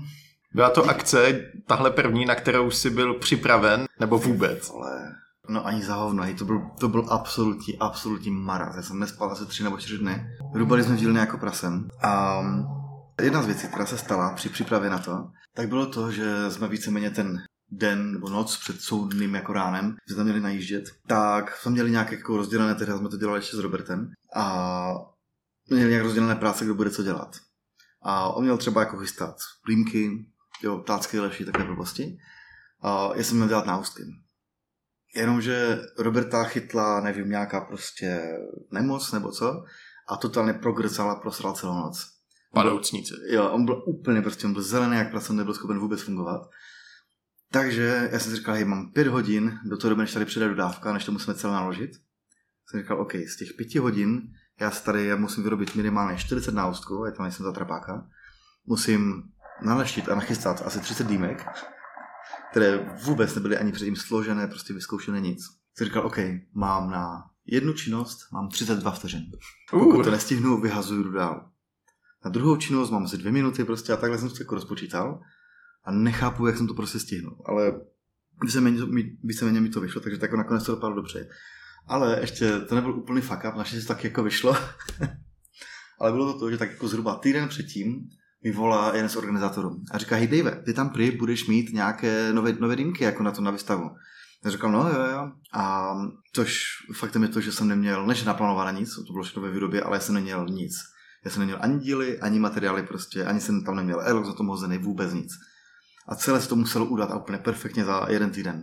Ani vázy jsem neměl. Prostě nada. Hadi se mi nepřišli, prostě bylo to úplně v prdeli. Některé díly mi došly víceméně den předtím. Některé díly jsem vyzvedával pomalu až, než ráno, ale někdy prostě podvečer z komaxitu. Když jsme měli první den, jsme měli komaxitované. A vůbec jsem nevěděl, co tam bude. Nicméně, jak jsem se na to chystal, tak vlastně díky Ostrově v dýmu jsem spustil berelky. A protože to už jsem začínal být jako známější s náustkama a všechno. Což jsou vlastně dýmky od Valrávna. A začínal jsem být známější s náustkama a já jsem říkal, tam nemůžu přijít. Pokaždé, co vydám nějaký náustek, co prostě vydám fotku, tak je tam pokaždé něco nového, pokaždé nějaká zajímavá věc, prostě nový materiál, prostě dramatičtější tvár, jako cokoliv. Pokaždé jsem se snažil nějak lidi překvapit nebo udivit.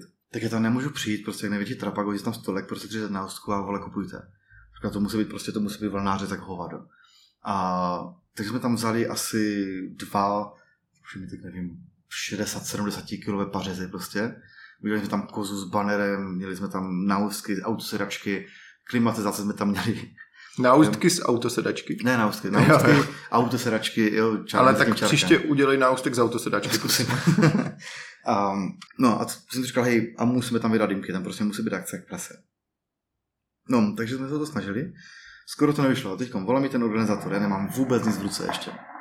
A říkám, no ty budeš mít ty dýmky. Já říkám, jo, budu určitě, no. A on, no víš, co takový jako trošku posek.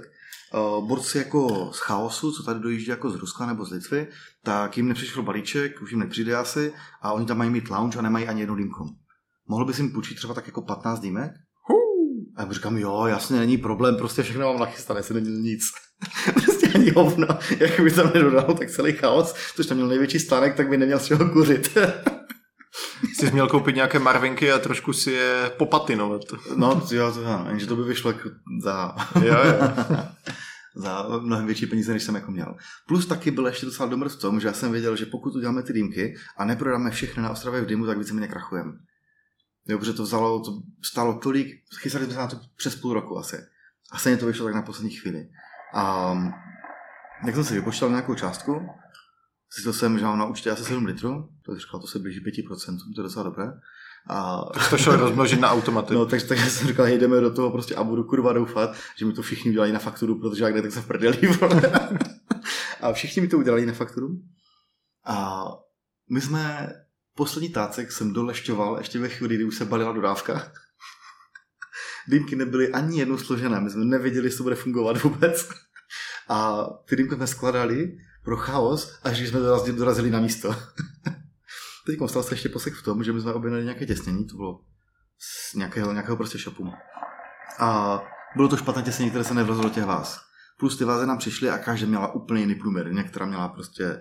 Kolik tam bylo 50, některá 60 prostě, jo, takové, že buď to tam jako ta dýmka lítala prostě, jak by zhodil gumák do chodby a protože jsem nešel narvat do toho. Tak jsem se robit další těsnění, počkat, až to přijde, to jsme taky zjistili, že nesedí na úplně všechny, pak ještě další těsnění a až tak jsme jako kombinovali dýmku, jedna dýmka, jedna váza. Skládali jsme to tam, oni to vzali, zjistili jsme, že tam se špatně jako strkají, vytahují šlauchy, takže oni to prostě nevytáhli za celou dobu, ale dopadlo to dobře. No, takže jako mám z toho velice dobrý pocit. Dýmky jsme prodali na výstavě, jsme jich prodali přes, nevím kolik, asi 5, což bylo jako úctyhodné. Už jenom v tom, že to lidi neznali vůbec.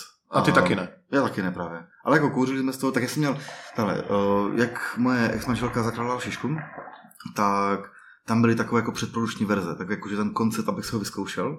Protože ještě předtím jsem dělal design pro jiný podnik, který byl ve Frýdku, a majitel toho chtěl udělat lounge v Dolních Vítkovicích a chtěl nějakou takovou jako industriální dýmku, která by se tam jako vymykala. Tak jsem udělal nějaký koncept na tu dýmku, tam ta lounge bohužel potom nevyšla, ale měl jsem jako už ten design a všechno. A pak jak manželka zakládala ten podnik, tak jsem řekl, hejtě se teďkom, všichni tady mají karmy prostě a jedou Solarisy jenom prostě a karma jako prostě boží dár a všechno. A můžeš mít dýmky, které budou čistě jenom pro tebe, jo, které bude se to odlišovat úplně do všeho, budeš tam mít, funkčně to bude jako fungovat takto, tady si můžeš vyzkoušet prototyp a udělám to za mín peněz, se vším všudy a nebudeš prostě řadový podnik. A tak jsme se domluvili, že jsem udělal do toho podniku, nevím, nějakých 10 dýmek asi nebo kolik, jako tím, že to bylo CHCčko, tak v bronzu. A nakoupila tam potom i ty karma, takové další píčoviny, které byly jako toho v silvru. Takže jsem zhruba věděl, že jak to bude fungovat, jenom chtěl jsem to udělat prostě líp. Jsem ztratil úplně nic a vůbec nevím, proč jsem to celé vyprávil. V pohodě, podívej, bavili jsme se o Ostré v dýmu a jak každým rokem ta akce rostla jo, že to koupili, že to nebylo vyzkoušené, ano. Jo, a do měsíce jsme prodali zbytek. Takže faktury jsem naštěstí zaplatil, neskrachoval jsem. Tak, přežil jsem a mohl jsem dělat dál dýmky. A rosteš spolu s tím festivalem? Snažím se na každý ročník přinést něco nového, zajímavého, udělat více a více jako lepší nebo přívětivější stánek. Jsi na každý festival lépe a lépe připraven? Ano. Skutečně ano. A to, že jenom jako z těch zkušeností, které víš, že prostě tohle to třeba zdržíš, tohle třeba půjde v pohodě, tohle to nemusíš řešit, tohle tam vůbec není potřeba a tak. A čímž třeba jako teď při tom ročníku jsem rozhodně vystresoval všechny své spolupracovníky, protože jsem nedával vůbec žádné informace, co bude, jak bude, kdo tam bude, kdo bude co dělat. Jak se vyspím, ale protože jsem viděl, že to není až tak jako potřeba, že se něco tak všechno sedne jako do sebe, až to bude. No a taky, a ten stánek jsem chtěl udělat tak, aby to bylo něčím zajímavé, protože já nesnáším takovou tu typickou koncepci, mám stolek, a ty dám produkty a je budu sedět na telefonu, když se budu číst, vole se na to podívej, jdi do prdle, bo to se nekoupíš. To je třeba tvé levitující HMS-ko? Třeba může být, ano. Jo, že kvůli, jo, ty hustá, jak to funguje. Tak můžeš to posluchačům připodobnit, nebo aspoň popsat. To je víceméně prezentační stojan na boty. A tam jsou vlastně magnety, elektrody, které jako způsobí rotaci toho a na takovém jednom magnetu to levituje, prostě točí se to, vypadá to zajímavě. Co ta vana? Tady bych k tomu jenom řekl, že když někdo přišel o víkendu na Ostrovu v dýmu a zamířil ke stánku Valravan Crafts, tak tam mohl vidět starou vanu plnou korunek výroby právě od Valravan Crafts a já bych si řekl, že jich tam bylo tak 100, možná méně? Bylo tam okolo přes 100 kilo korunek asi. Jo, v kilech to. Jo, my jsme to původně chtěli prodávat na kila. Okay. Ale pak jsme to sjednotili ty ceny a bylo to v klidu. Ale korunka na váhu, to je taky odvážný koncept. Jo, tak jsem to reálně jsem to chtěl udělat, tam mít takovou tu váhu, kde dáváš závaží na jednu stranu a na druhou stranu tu korunku prostě. Jenomže, aby tam někdo seděl s kalkulačkou a počítal, kolik by to stalo, jak je to pičelina. No, ta vána tam byla, protože zase rád zkouším a asi bohužel rád riskuju. A to znamená, že mi vůbec nevadí prostě střelit do pece, kde se vleze nějakých 130 korunek, třeba 50 korunek, které vůbec jako nemám otestované, hlíny, které nemám otestované, glazury, které nemám otestované, prostě já doufám, že to vyjde. A vždycky tam přistupuji s tou nadějí a úplně vždycky se to posere. A díky tomu, já jsem jenom za poslední půl roku udělal asi 200 kusů z metku sukup, což jsou naše fanely a to je pro nás nejtěžší korunka na výrobu. Čověče, tvůj přístup k podnikání musí... je strašně na hovno, ano. Ne, já chci jenom říct, že když se zmínil o tom, že produkuješ tolik zmetků, tak jako finančně to všecko řídit, to musí být taky docela punk. Je to punk, jako hovado, to je prostě... Jenom říkám, mě by to... nebavilo. Já tam prostě potřebuju tu výzvu a potřebuju... asi ten risk v tom, jako že... Ale to jsem viděl, že vlastně jste přidali i bar. Jo. My jsme vlastně od Smíru na Ostrovách v dýmu, tak jsme spolupracovali s kavárnou Zelenkava z Čeladne a víceméně spolupracujeme nejenom proto, že mají zajímavé jako produkty a mají fresh jako pohled na věci, Ale já jsem myslel, že řekneš Juicy, nebo tak něco. Ale vlastně teďkom tam pracuje Robert, nebo on takový spoluvlastník, spolumajitel, ty kávárny se svojí manželkou.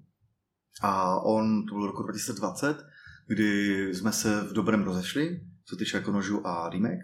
A protože prostě chtěl dát jako štěstí jinde a udělal to se svojí manželkou jeho kavárnu.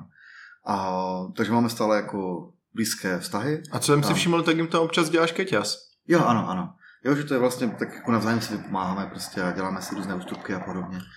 Takže to je, jo, takže to byla dobrá spolupráce. A pak vlastně tam byla spolupráce ještě, což ještě není úplně jisté, jestli to vznikne, zatím to vypadá, že asi ano, ale nová čajovna, taky takový velice zajímavý koncept. Na čeladne, bude to, zatím nebudu jako říkat kde. A někde v mlze. Ano, někde v mlze, protože je to celé jako ve vývoji nějakým způsobem. Ale borci už mají nakoupené prostě jako na to nabytek, jo, a stroje a všechno. A takže já si to tak jako můžu vyzkoušet prostě, jak to vypadá v tom jako intenzivnějším provozu a podobně. No, takže vždycky se snažím přinést něco koncepčně zajímavého. Třeba ty zmetky, tam ona jako, nejsou zmetky. Se mnou chodí lidi prostě a říkají mi, kam ty si úplná piča, to je normálně jako, že prodatelné jako za plnou cenu. A ty tady z toho dělá, že máš dvě bublinky v glazuře vedle sebe, že to je špatně. Jako je. A prostě nejde mi to jako přes srdce, abych jako to střelil jako perfektní produkt. Takže jsem jako v dílně koupil zmetky, já jsem se tam nemohl pomalu hýbat. Už to bylo všude, začal jsem to pomalu ztrasit přehled, co je dobrá korunka, co je špatná korunka. A tak uděláme prostě akci z toho. Když si tím člověk prohrabe a já mu řeknu, hej, tady je vada, tady tahle, já občas to sám nepamatuju, podívej se na to důkladně. Nebude mu to vadit, prostě on bude rád, že to koupí za menší peníz, my se aspoň vrátí nějaké náklady za to a zároveň prostě se mi uvolní místo v dílně, takže jako proč by ne. Zeptám se takto, vyprodal si vanu? Vanu jsem nevyprodal, ale teďkom tam zbyla prostě tak jako typová třetina asi. No, tak to je pecka. Jo, takže jako, jo, v klidu. Teďkom jako tu krabí se s těma korunkama zvedneš sám, takže v pohodě. A když se vrátíme zpátky k Ostravě v dýmu, tak co tě třeba bavilo, zaujalo na letošním ročníku? Třeba, jak už byla ta avizovaná změna místa, že to nebude na tom náměstíčku, ale je to na té lajně, jestli jsi měl vůbec čas si projít nějaké stánky, případně, co říkáš na ten velký lounge Tabáku Craftium. Zkrátka, jak jsi vlastně užil ten festival ty a jaký na něm máš pohled? Já jsem 90% času strávil na 9 metrech čtverečních našeho modrého stanu, ale měl jsem možnost to projít jako sice v rychlosti, zastavit se u pár lidí aspoň pozdravit. Líbila se mi hodně první Ostrava dýmu, kdybych to měl dát nějakého porovnání. Protože to byl jako takový první větší festival jako v Česku. Byli tam litevci, zahraniční značky a tak. A vypadalo to, že další ročník by byl ještě jako větší, pokud by nepřišla korona. Pak byla Dvorana, což byla taková jako redukovaná verze hodně. Takový jakoby větší, vypimpenější sraz. Jo, ano. A teďkom ta předchozí Ostrava dýmu minulý, co byla, tak tam změna místa byla zajímavá. Mě osobně jako je trošku blížší ta garáž. Pochopitelně. Ale zase chápu jako vliv toho, že je to více jako otevřené a může tam přijít a jim náhodní lidi, jako, kteří o dýmkaření vůbec nic neví, tak aspoň se to vtiskne nějak do paměti. Takže to minule bylo místo, které bylo, že jsem se ho bál docela, ale nakonec si myslím, že to padlo dobře. Akorát tam mi strašně vadilo, že to bylo tak neskutečně kurva řadové, že to bylo výstavní paneláky, bych to nazval. A já říkám, vždycky se snažíme přinést tam něco fresh, něco zajímavého prostě, aby tam ten člověk měl tendenci přijít, zveme ho do stanu prostě, aby si ohočoval ty produkty. Aby... Jakože kromě tvého stánku žádná invence na tom minulém ročníku? Tohle chci říct? Víceméně, jako tohle... Velká hra na jistotu? Jo, jako je to, zní to strašně šovinisticky, ale tam je strašně chybělo to, že to byl fakt jako stánek vedle stánku, stan vedle stanu, stůl vedle stolu, kde... Víš, co je to šovinismus? Kde... Ale dobře, pokračuj. No, vím, co je to šovinismus. A no. Já jsem tě úplně vyvedl z konceptu. Ne, se snažím jako navázat na ten proud. No, a tam sice byli komunikativní lidi, kteří jako ti rádi vysvětlili věci, prostě blablabla, ale většina těch stánků byla prostě o tom, že si sedneme a čumíme na sebe. A to není zajímavé vůbec, ale vůbec kurva pro nikoho. Jo, není to zajímavé ani pro mě, pro návštěvníky, ani pro ty vystavovatele, protože... No tak korunka, bože, já se na to můžu pořád na netu. Tady třeba bych k tomu zmínil, když jsem natáčel podcast s klukami... Víš, jak se skloňuje v češtině? No dobře, 1-1. Když jsem natáčel podcast s kluky z Woodworks Clubu, tak oni zmiňovali tebe a doporučovali tvoji tvorbu. Tak tady bych zase zmínil já, že na tom předchozím ročníku jejich stánek byl zajímavý. Tam měli kladívko, mohl si tam praštit do těch náustků, otestovat si to, jo, měli to tam tu dýmku udělanou z konvice čajové a tak dále. Já teď kdyby vůbec nemluvím o produktech. Jo, produkty prostě vůbec nehodnotím, řekl bych, že všeobecně jsou zajímavé. Mě jde jenom o to čisto jako prezentaci toho. Dělá se z toho udělat mnohem větší akce, než to ve skutečnosti je. Teďkom se mi líbilo to, že už to nebyl tady to na ten panelákový přístup. A Woodworks tam měli prostě největší stánek, co jsem od někdy viděl asi.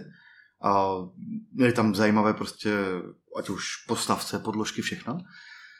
A bylo to mnohem vizuálně zajímavější, co se ale projít, než třeba minulý rok. Už jenom to, že ten Smoke Hill tam měl jurtu postavenou. A to sezení to bylo úplně top. Jo, měl tam prostě z těch barelů a van, to bylo top. To bylo tež super. Jo, Lukáš toho ze Skyfallu, tam měl zase nafukovací gauč, kde se mohl sednout. Deva tam zase opravdu přinesla čajovnu, takže mandaly a koberce. Jo, přesně tak, takže to už bylo jako... To si myslím, že to je ten základ, jak by to mělo vypadat. Jo, že prostě tam přijdeš a máš nějaký zážitek z toho. U Crafty a to bylo Crafty/anime. A to bylo taky zajímavé, že to je takový jako na mě až moc kravaťácký styl. Jsem chtěl říct, že na tebe to bylo až moc čisté. Já jsem se tam necítil až tak dobře. Mě to strašně připomínalo právě jako ty německé vystavy. Jak jsem jezdil prostě ještě za tu firmu předtím. Tak to bylo jako strašně podobná prezentace tomu. Jako jo, všechno perfektní, čisté a tak. Nemám proti tomu nic, jenom to není jako můj styl úplně. A bylo husté, jakože se nebáli do toho asi zainvestovat a neměli za cíl, nebo rozhodně oni toho neprodali, prostě na ten stanek rozhodně nevydělali. Oni potřebovali získat zpětnou vazbu. Přesně tak. Takže to byl nějaký krok směrem ke komunitě. A protože oni představili něco nového, což si myslím, že na první dobrou, že to vykutili velice dobře, oproti věcem, které jsem zkoušel, které byly třeba v průběhu testování a tak některé se prostě nedali kouřit. A tohle to na to, že to je první víceméně jako veřejné vydání, tak jsem byl velice překvapen, ale zase chytl jsem pro ně 10 minut, co oni to měli nabitem. Já taky jsem jim to říkal, že doufám, že to nebudu brát jako recenzi na ten tabák jako takovou, ale jenom prostě reference na ty chutě, které tam mají. Protože než otestuješ tabák, sám víš prostě, jak dlouho ti to může trvat. Jako jedna konuka rozhodně nestačí. No a hlavně to nemůžeš testovat jen u sebe v týmu. To prostě musí jít ven. Musí to získat ten feedback těch zákazníků. A tam byly jako ty tablety všude, jsi mohl jako hodnotit jak ve škole, prostě tam mix nachystané, bylo tam ukazatelé, hodinka se nahřívali, tu možná 2 minuty a takové. To bylo strašně fajn. Jako, bylo to impozantní, bych řekl. A zároveň tam měli tu lounge nebo ten bar k tomu a tak, takže taky to byl víceméně jako zážitek. Jo? Ano, vlastně na minulém ročníku nebyl bar s míchačkama ani jeden, když teda jakoby pominu jakoby lounge, které tam byly a třeba něco nabízeli, ale na tomto ročníku hned 2 dýmkerské stánky měli bar. My jsme tam měli bar. Však vy jste měli i tehda bar? My jsme měli i tehda bar. Jo, takhle, tak promiň, to ti křivdí. To je tak v pohodě, ale ono víš co, to nebylo tak jako viditelné, jak bychom asi... Nebylo to tak na ráně. Jo, nebylo to tak na ráně, protože to bylo vlastně zase jako spojení se Zelenkávou a oni doufali, že to prostě se vyvine, prostě neodhádli to úplně tak jako perfektně. Teďko si myslím, že jim to vyšlo a oni byli spokojeni prostě s tím, jak to šlo, jak se chodí lidi a podobně. Co říkáš, pokud jsi měl šanci aspoň třeba část vidět na Huka Battle? Bohužel jsem neviděl, já jsem jenom slyšel občas nějakou souhlásku nebo samohlásku z mikrofonu, ale neslyšel jsem ani hovno. Ani jsem neviděl nic. Jo, takže pak jsem věděl, že byly nějaké diskuze na Pockets o dýmu, o nějakém mixu, že tam byl asi nějaký horký čaj v tom nebo co, ale to jsem bohužel vůbec nestihl. Masala tam byla, no, jo, u jednoho slovenského týmu. Jako jo, proč by ne? Jako já jsem absolutně jako pro to. Okay, my jsme, co mi takovým připadá tak jako v komunitě, že my jsme více a více konzervativní v tom. A začínáme se bát zkoušet nové věci.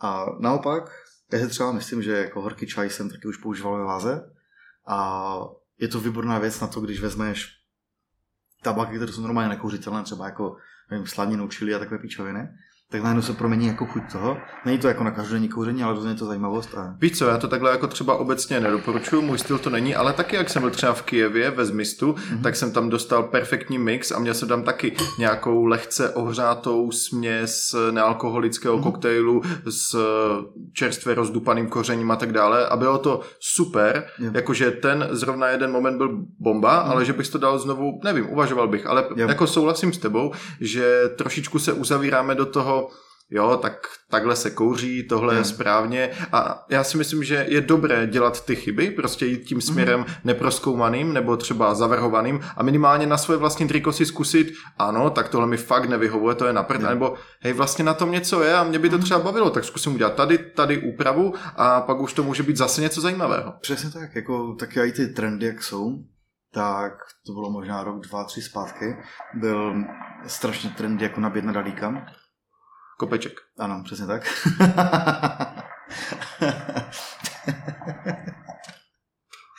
No, co se řechtáš? Je to přijde jako vtipné, že jakože tahle se jako nabíjelo víceméně jako vždycky, ale stejně jako to nějak chytlo prostě na zem na dalíka, i když to víceméně jako na kopeček. To je stejně jako Food Clan a tady tyhle jako další věci. No a teďkom víceméně tady tyhle ty underpacky jsou jako až na hranici jako hejtu. Takže proč? Já třeba teď musím měla být tou korunku jako na underpack a na kopeček, na dalíka. A byl jsem s tím jako spokojen, nechtěl jsem mě to nějak dráždí. Naopak třeba...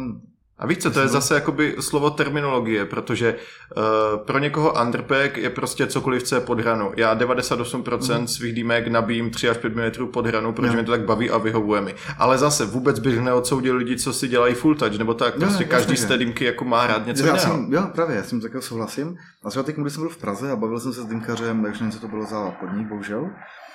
A tak jsme se nějak domlouvali o tom, jako jsem nachystal za dýmku. Ale to je taková jako miskoncepce, prostě, jak jsem říkal, tak použiju UPGčko, prostě, jo, to je moje jako jedna z oblíbených korunek asi. Ten UPGčko, to se strašně přehřívá. A tak jsem chtěl říct, jako... Tak mi dej kleště, já se o to budu starat sám. Asi tak, tak jsem chtěl, že se přehřívá možná jeho mama, ale... ale ne, to je prostě, jak tu korunku taky pochopíš, jak chytneš do ruky a naučíš se tím, tak s ní uděláš úplně všechno, jako.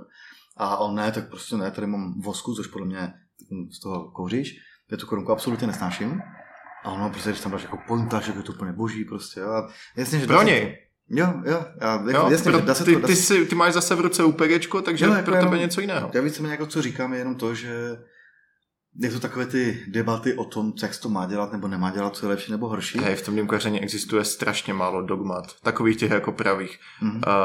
Za mě prostě... Spíš než abych lidi učil, že A se rovná vždycky B, jim ukážu i klidně těch 12-20 cest, jak docílit různých výsledků a vyber si výsledek, co tě nejvíc baví a tak to dělej a ser na lidi, kteří ti říkají, hej, tak to není jako správně, takhle by studímku neměl dělat no, a tak. Jasně, jsou nějaké hranice, jako všude, ale jo, jako těch dogmat je málo, když si to uvědomíš. Vesměs jo, ale jako, říkám, to jsou za mě, to jsou trendy prostě, jo, že... Souhlasím. Já za chvilku prostě zase jako přejde, takže... Jo, stejně jako, víš co, když si na iSmoku každý měsíc vycházela nová nejlepší korunka na světě, což znamená, že ta korunka před měsícem už je teda stojí za hovno, nebo jako co? Jo, to je ono, jako souhlas. Tak. Takže, kdybys nějak zhodnotil letošní Ostrov dýmu, spokojenost jak stankarská, tak i na tu chvilku jako návštěvnická? Jo, za mě... Jako návštěvnická? Jo, za mě určitě. A... Mám pocit, že teď tam byly fakt dobré vibe na tom.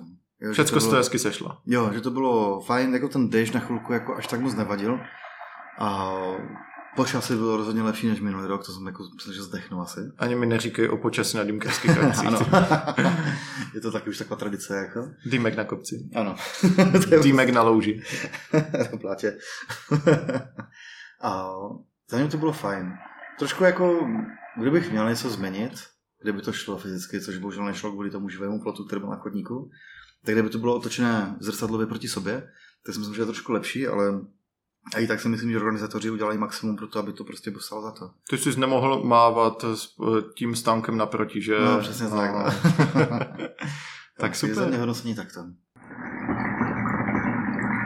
Velice nekoncepčně jsme se tady kolem Valravnu motali z různých úhlů pohledu, ale teďka bych to rád nějak na závěr shrnul. Davide, my jsme tak začali prostředkem a možná trošku i aktualitama, ale mě by zajímal ten opravdový začátek toho Valravnu. Jako nějaký design dýmky už jsem měl v hlavě na střední. A byl to víceméně koncept termosky. To je teď outučko. A chtěl jsem něco jako na cestování, protože jsem se často jako přesouval z místa na místo. Ale dejme tomu, že navždycky mě to tomu táhlo. Já kouřím dýmky od svých 12 let a když jsem zkouřil sám poprvé, po první setkání s dýmkou, celý kokos odnaklim a pak jsem se myslel, že se pobliju asi. Moje první byla na klavišeň. A jo, shit. No, já jsem měl kokos a pak jsem si říkal, banán bude úplně boží a z banánu jsem se taky malem poblil. Dokuřím to, že nebudu plitvat jak v té době, že? Ano, přesně tak. A co jsem zjistil, co byla jako, se odbočím trošku, tak co byla zajímavost, tak my jsme, jak jsme chodívali do čajovny, kde se ještě pořád kouřilo na Alobal a tak, tak tam byl dýmkař, který v Ostravě pracoval čajovna na Větrném kopci. To byla moje home čajovna. Jo, ano. Kdysi. A oni tam dělávali, oni tomu říkali na věneček, dýmky. A typek nám ukázal, jak se dělá dýmka na věneček. Což vlastně princip ten, že člověk natáhne alobalu, udělá to toho díry standardně, udělá se takový jako pásek z toho alobalu, který více tady, kolečko a napřes to přetáhne jako další alobalu. Později to Alex pojmenoval a spopularizoval na kazacha na bití. Neplést s kazaňským granátem. Přesně tak. Takže já jsem zjistil, že jsem celý svůj život vlastně kouřil kazaňský granát na klou. Ale úplně začátek Valravnu je... Jo. No vidíte, já teďka to spletl Jon sám. Přesně tak. Hovno v kazaňský granát. No, vyráběli jsme nožem a to je tak jako práce, která je málo sociální. Dělali jsme to s Robertem 2 a víceméně jsem prostě viděl jenom jeho a svoji manželku. Což se tak jako propisovalo nějak na mém sociálním životě, nebo vlastně na tom, že žádný nebyl. A potom jsme jednou byli pozváni na oznámení o novém podniku. Což já jsem v té době vůbec zajímalo, jako nějaký podnik, prostě mám v piči. Ale mělo to být CHCčko. A byli pozvaní v malém okruhu přátel, že to chtěli jako ukázat, co asi budou dělat prostě a tak. A... Jakože ještě před tou legendární otvíračkou? Přesně tak, ano. To bylo u známého prostě doma. Tam jakože kouřili a tak možná vytahovali všechny ty zajímavé dýmky a tak. A já jsem upřímně tady tohoto dobu prostě toho dýmkařského obrození víceméně zaspal, protože pro mě jako pořád jsem kouřil Jeffa a Michala jsem si tabák sám. A měl jsem Aladinku a byl jsem spokojen a myslel jsem si, že to je top a možná si jednou koupím meduzu. A to byl jako veškerý můj přehled jako dýmkaření. A kouřil jsem si to na věneček prostě jenom občas. No, jsme tam byli pozvaní a teďkom najednou tam typek začal vytahovat prostě všechny ty druhy různých tabáků a měl tam prostě krabicové dýmky, což nějako, jak by to bylo ze supermarketu, ale já jsem vaši šabaxky a takové věci. Dalík. A ne, to nebyl Dalík, to bylo oznámení o undergroundu. Jasně, Ríša. Jo, Ríša spol a s Tomášem Travničkem. No, tak jsem říkal, jako, jo, to je zajímavé, a taky jsem tomu moc nevěnoval jako pozornost. A potom jako, my jsme tam jako seznámili nějak, pozvali nás na otvíračku toho. A když jsme tam přišli 15 minut po otvíračce a viděl jsem, že Ríša tam ještě šroubuje teprve žárovka, aby tam vůbec bylo světlo. Tak jsem si uvědomil, že asi mají kluci trošku problém a bylo mi jasné, že vždycky ta otvíračka je docela chaotická. Tak jsem za něma zašel a říkám, hoši, já vám se nějak pomoct, jak to můžu udělat. Oni ne, píčo, sední a držbu, vole. Oni nám furt šrouboval ty žárovky, jo, nastavoval tam sedadla, křesla, tam někdo tam vysával, vole, a to byl prostě úplný chaos. Tam už plný podnik lidí, jako testovací prosbor, brutál. A tak jsem za něma zašel několikrát a začal jsem roznášet uhlíky. A takže dali prostě, jo, co 15 minut, tak roznášet vyměň uhlíky, prostě říkal, tam mám se jako ptát a oni neptej se, prostě mají to vyměň. Tak to je trošku jako divné, tak prostě přijdu porcovi a teď mu raba do dýmky, jako ne, tak je to jako asi jeho a stejně jsem to udělal libat.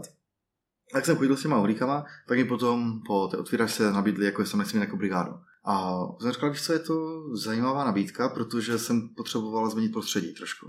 A najednou se dostat, ne že bych jako chtěl pracovat míň, ale spíše jinak, změnit ten proces v hlavě, prostě jak uvažuješ, na co se soustředíš a podobně. Takže jsem to víceméně bral jako sice práci, ale jako odpočinek víceméně od nožů.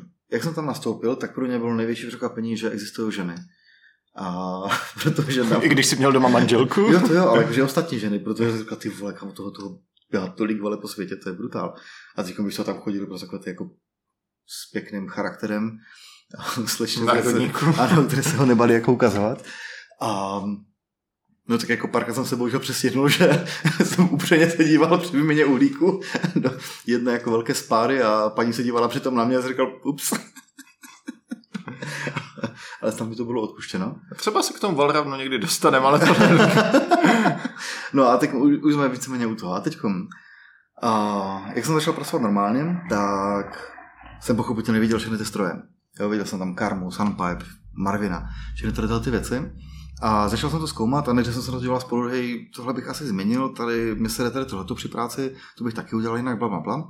Jenomže mi bylo jasné, že když tak jako prostě princ z nemá nic najednou přijde a vydá jako svoji dýmku, že nejspíše neuspěje. A tak začneme prostě trošku jako zezadu. A proč nevymyslet něco, na co mám prostředí, stroje, fantazii a materiály a nemusím to dělat jako full time a bude mi to třeba stačit udělat jako pár náustků, víceméně v technologické přestávce třeba mezi kálením nebo přes nějaké kooperace nebo tak. A taky říkal jsem si, jo, tak udělám prostě třeba jeden náustek denně, prostě a dobré. A tak jsem vzal nějaký maturoš, zkoušel jsem si udělat jako pár náustků, což mimochodem prvně jsme udělali dýmky, až potom jsme dělali náustky. To bylo, jak jsem vyprávěl vlastně o tom v CHCčku v Těšině, o šíšce. Tam jsi měl ty prototypy v té šíšce. Jo, ano. A no až jsme vyrobili ty dýmky, tak pak jsem začal dělat náustky. A teďkom vydal jsem fotku 5 náustků, co jsem udělal a jmenuje se to na Čekuka Forum, je tam vždycky nadpis Som zrobil. A takže takhle vlastně člověk může dohledat moji první práci, kterou jsem dělal. A tak jako tak jsem říkal, tak prostě vydám to, uvidím, jako na to bude reakce, jako jestli lidi budou chtít nebo nebudou chtít. Za první hodinu asi 30 objednávek, tak říkám, tak se to posedu, asi teďko prostě, já jsem chtěl dělat 30 měsíčně, ale 30 bylo za 10 minut. Jako. Hej, ale takhle prostě úplně všechno, co jsme tu povídal, to začíná. Zatím to takhle funguje. Pak třeba jako chopitně jsme neměli všechny vydání takhle jako úspěšné.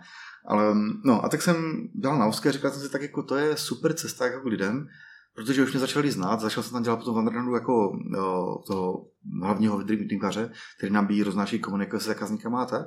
A začal jsem tam být známý právě pod tím pojmem vousatý dýmkař, nebo třeba Dave, nebo tak něco. A když jsem se nad tím zamyslel, tak jsem řekl, tyjo, když mě všichni znají, tak kdo by potom nechtěl mít jako náustek od dýmkaře Davea. Jakože tam není žádná jako bariéra k tomu, jo? Že minimálně jsem věděl o pár lidí, kteří by to koupili. A tak jsem to udělal a začali to kupovat i další lidi, což mě jako překvapilo. A tak to jako nějak fungovalo, jak říkám, pak jsem se snažil neustále jako překvapovat, blablabla. Protože mě sralo, že mi všichni psali na můj osobní profil, tak jsem musel udělat nějaký jako businessový. Dejme tomu. A fárali jsme nad tím, jako, jak to pojmenovat, jaký koncept by to vlastně měl být. Kam ses dofáral? Dofáral jsem se tam, že nejdřív jsem náustky dělal jako víceméně bez značky, jenom jako pod sebou. A náustky od Davea. Víceméně, jo. No. A snažil jsem se... To jsou jako dýmky od Stena. Jo, to jo. Ale to jsou jako... Proč by ne? Jo, jo. Jako... Což teda je reálný produkt, jo, ano, český. Jo, a typek prostě vyrábí dýmky jako třeba z flašky od Jacka Danielse nebo tak něco. Nebo Erhukách od Roberta Indráka. Jo, taky. Jako super koncept, prostě je to rozhodně zajímavé.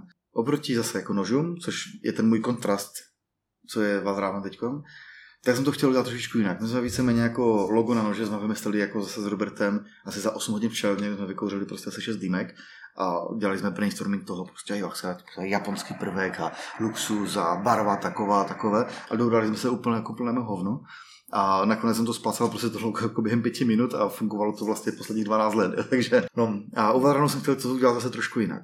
Takže jsem si designoval v hlavě, jak prostě ty křivky, jak to má vypadat. Nosil jsem to v hlavě asi 2 měsíce, uvažoval jsem, co tam změním a podobně. První vzniklo logo, až potom jsme farili nad názvem. A to logo prostě já jsem sedl ke kompu, udělal jsem prostě pár tahů a víceméně už to bylo jako hotové. Skoro ve všem je nějaká jako symbolika nebo příběh. Jo, v tom, co se snažím dělat. A v tom logu je tam několik symbolů. Zatím, když jsem se na to lidi ptal, tak to poznali tak jako 2 asi. Což není nějaký jako velký úspěch prostě, jo. To je jenom jako for fun, to je zase moje hříčka jenom v tom. No a uvažovali jsme, jak to pojmenovat. Uvažovali třeba jako něco jako Valkyr, Valkyria, prostě něco jako z té vikingské mytologie nebo tak. Což je ti blízké. Jo, jo, jasně, že jo. Ale jako je to chytlavé, ale prostě než bych to jako řešil nějak moc. Prostě mám to rád všeobecně jako mytologie. A navíc zrovna v té době to bylo trendy jak prase. A bože, vyšli vikingové a všichni chtěli být jako Ragnar Lodbrok a Lagertha a spol. Takže to bylo... No vypadáš jako on. To mi říká i moje matka. Taky se dívá na vikingy. No a teď jsem uvažoval, dobře, dát tam nějaké třeba řeckou mytologii, tak to nebylo tak cool v té době. A chtěl jsem, ať to má taky nějaké pozadí a teď Valkyra, tam co se vymyslet jako storku k tomu, nebo nějaký příběh, co by to mělo vlastně vyjadřovat. Náustky vytvořené z per křídel Valkyry. Přesně tak, jo. A nějaké takové hovno by tam mohlo sice být. Ale... Tak jaké hovno je za Valkyra? Tak to právě řeknu. A začal jsem spíše, než takové ty nejvíce jako okaté symboly a bohy a tak, se zaměřovat na ty více jako postavy v pozadí. Jo, třeba Surtr je taky jeden z... Známe z Thora. Jo, vlastně. Ano. Jo, to bylo jako Surtr, motherfucker, nebo tak něco tam bylo. Ne, pokud se nemýlím, tak to byl v Ragnaroku ten, který vlastně zničil Asgard, ne? To... Nevím, jak to je v Magnaru. Ten ohnivý démon, nebo to... Jo, je to Jotun, teda, což je takový přeloženo obr, nebo polobůh, nebo tak něco. Tak jinak, sorry, já jsem to vůbec neorientuju, jenom jsem měl pocit, že jsem to někde slyšel. Oprava, snadně fanoušci Marvelu a téhle severské mytologie nezničí, takže pojďme hezky dál. Je Surtur dobrý. Jo. A no, on vlastně... Jo, on hlídá ohnivou říši Muspelheim. Ale tak to je teď víceméně jedno. Každopádně jsem přišel na Valravna. A Valravan? Haha, Surtr je v severské mytologii ohnivý obr, který střeží hranici světa Muspelheim, správně v ruce drží hořící meč Surtalogi, jež ukradl bohům. Takže jsme vlastně měli oba pravdu. A narazil jsem na Valravna. Teďkom Valravan není vůbec nějaká jako extra zajímavá postava. To vlastně, myslím, že se dochovala dokonce jenom jedna báseň jako o Valravnu. A v básni Valravan vystupuje jako havran, který má dvě zajímavé podmínky v tom dalším, co bude následovat. A to je, že pokud sežere ještě bijící rytířovo srdce bitevního pole, tak se z něho stane rytíř. A nemůžu má ještě alternativní možnost, že sere...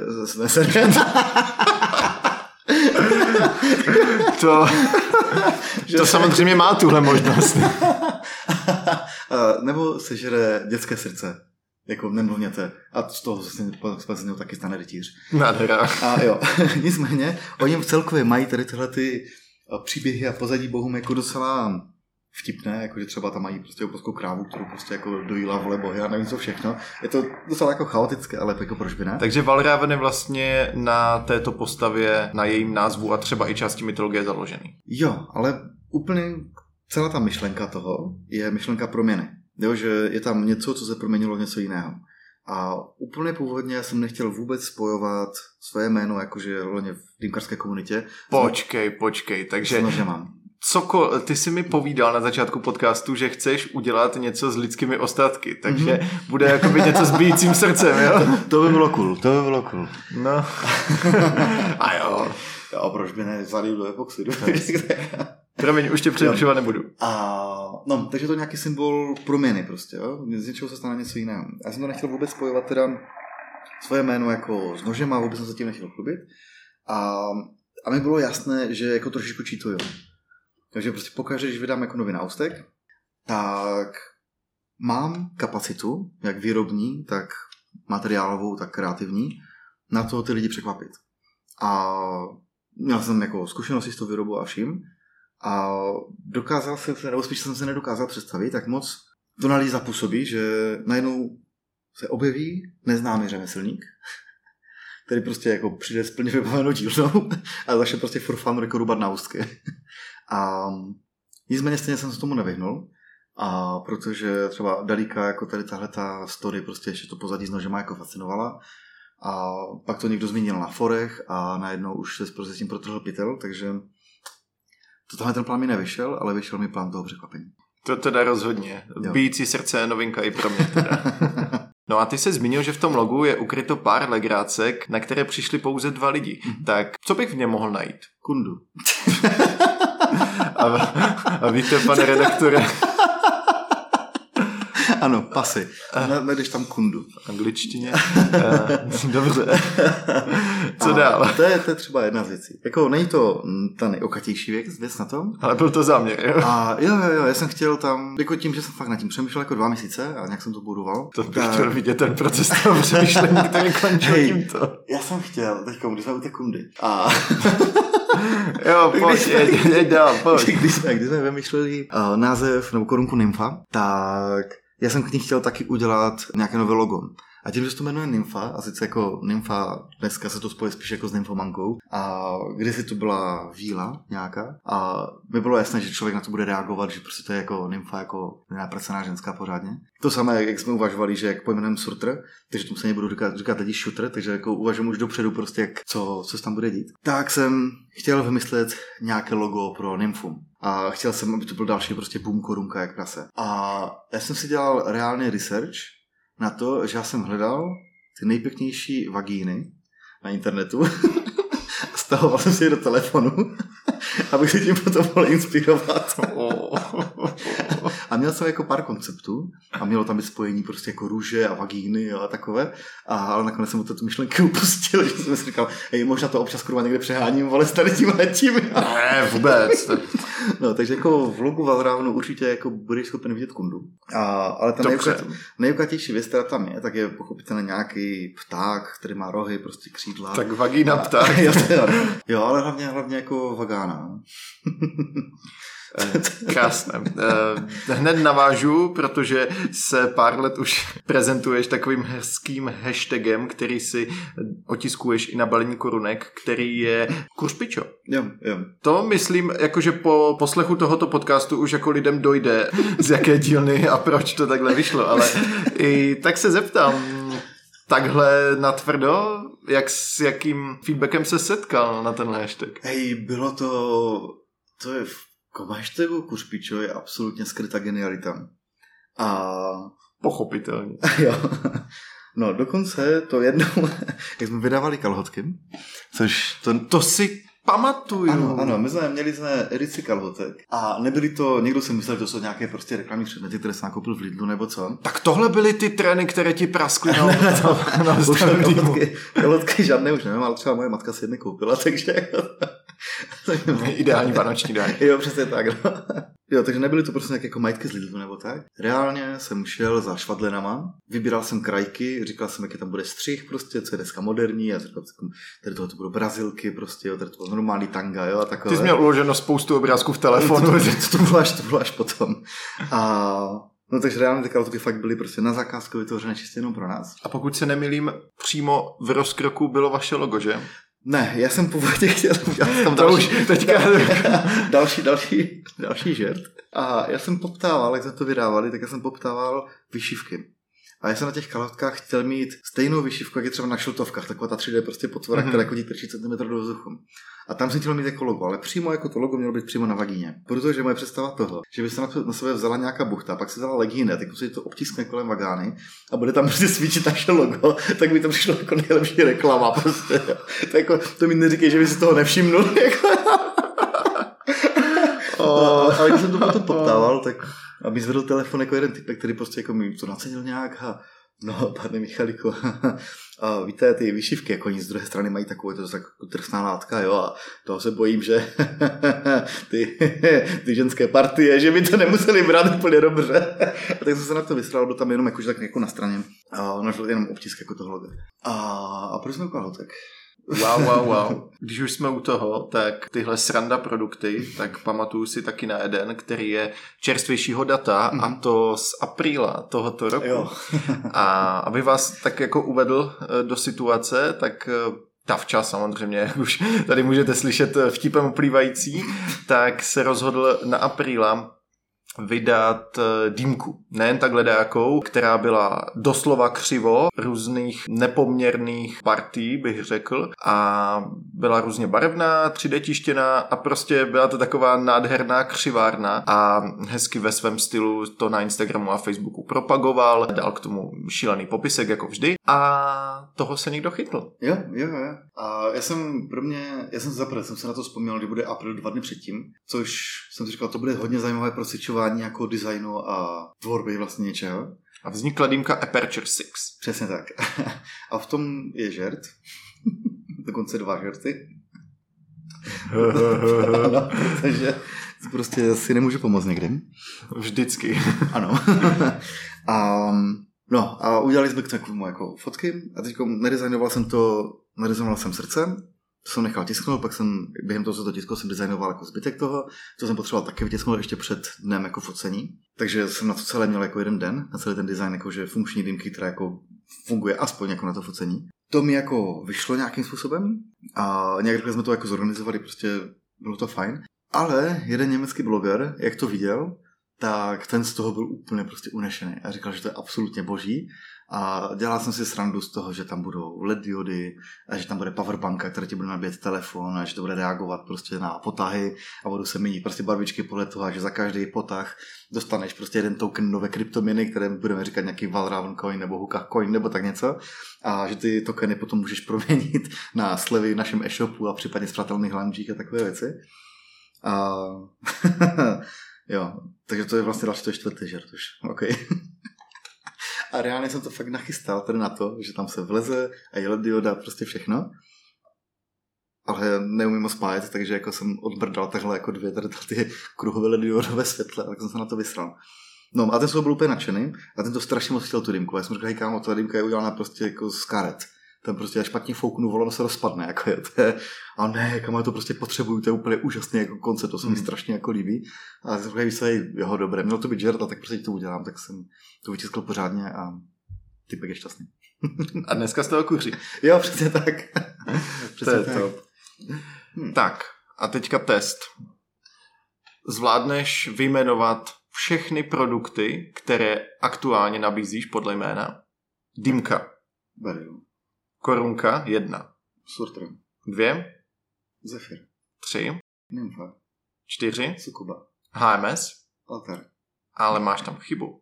Sukuba? Jako myslíš, že Sukubus? Ne. A co myslíš? Tak, řekl jsem dýmka a ty jsi řekl jednu dýmku. No, ještě dobře, ještě prčo, okej. Okay. Ne, ještě jedna chybí. Jedna ještě chybí? Jako dýmka? A máš ji zalistovanou na e-shopu. Druid. A tak to je na základě berilky. Ne, na základě berilky. Ale nevypadá to absolutně jako berilky. To jsem rád. To byl taky jako koncept dýmky, jakože jsem chtěl udělat platformu, na které potom můžu kreativně stavět. A co je teda Druid? Druid je forma berilky. A občas se nás lidi ptají, jestli hledáme takové krásné dřeva někde po lese a pak z toho uděláme dýmku. Ale vezmeme prostě kmen stromu, začneme to sekat kladivem, brousit to, vrtat to a všechno. A uděláme takovou organicky vypadající sochu možná, a která, když jsem popisoval Tomášovi, který jako to vyrábí teďkom, co vlastně po něm chce, aby vyrobil, tak já jsem předtím vyrobil jednoho nebo dva. A říkám, děse, představ si, že jdeš po lese a uvidíš starý strom, který vypadá jak velká dřevěná kunda. Už zase, jo. A on, OK. 2 hodiny ho nebylo, za 2 hodiny přišel se špalkem, kde prostě reálně vysekaný kosoštverec doprostřed a si říkají, nebylo to úplně myšleno jako doslova, jo? Prostě zkusej do toho ponořit, do té fantazie, prostě jak vypadá Vágána a můžeš to jako trošku přizpůsobit ty tvary a tak. A on, jo, okej. Okay. A začal dělat luxusní věci, prostě fakt jako brutální druidy. A pokud se nemýlím, tak tahle dýmka má kované srdce, tahle dýmka má velmi dlouhý náustek, taky s povlakem z toho různě tvarovaného dřeva. Jo. Myslím si, že část vnitřností té dýmky je taky z mosazy. Může tam být mosaz, může tam být nerez, může tam být karbon. Tácek není typicky kruhový. O, může být, nemusí být. Jo, ono druid je taková zajímavá věc taky, že... No třeba ten, který nosíš právě na ty akce. Jo, tam jsou třeba kované tácky a jo, nicméně, když si člověk objedná druida, tak on může trošku to jako nasměřovat, jak by to chtěl směrem, ale zpravidla... Nikdy neví, co dostane. Přesně tak. Může to být kratší, může to být větší, může tam být mosaz, může tam být karbon, může tam být nerez, může tam být... Jo, je to, jako bys našel krásnou dřevěnou kundu v lese prostě. A dost. Jo.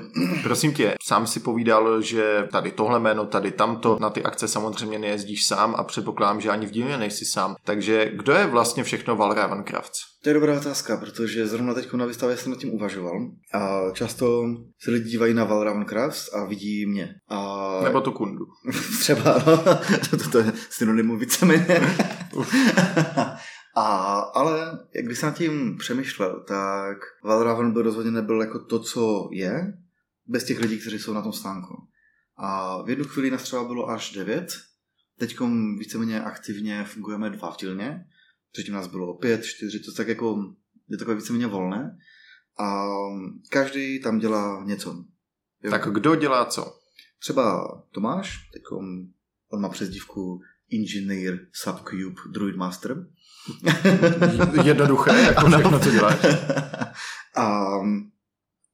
Protože on má totiž příjmení Kostkan, tak jsem chtěl jako vymyslet něco typického pro něho, tak jako to je subcube.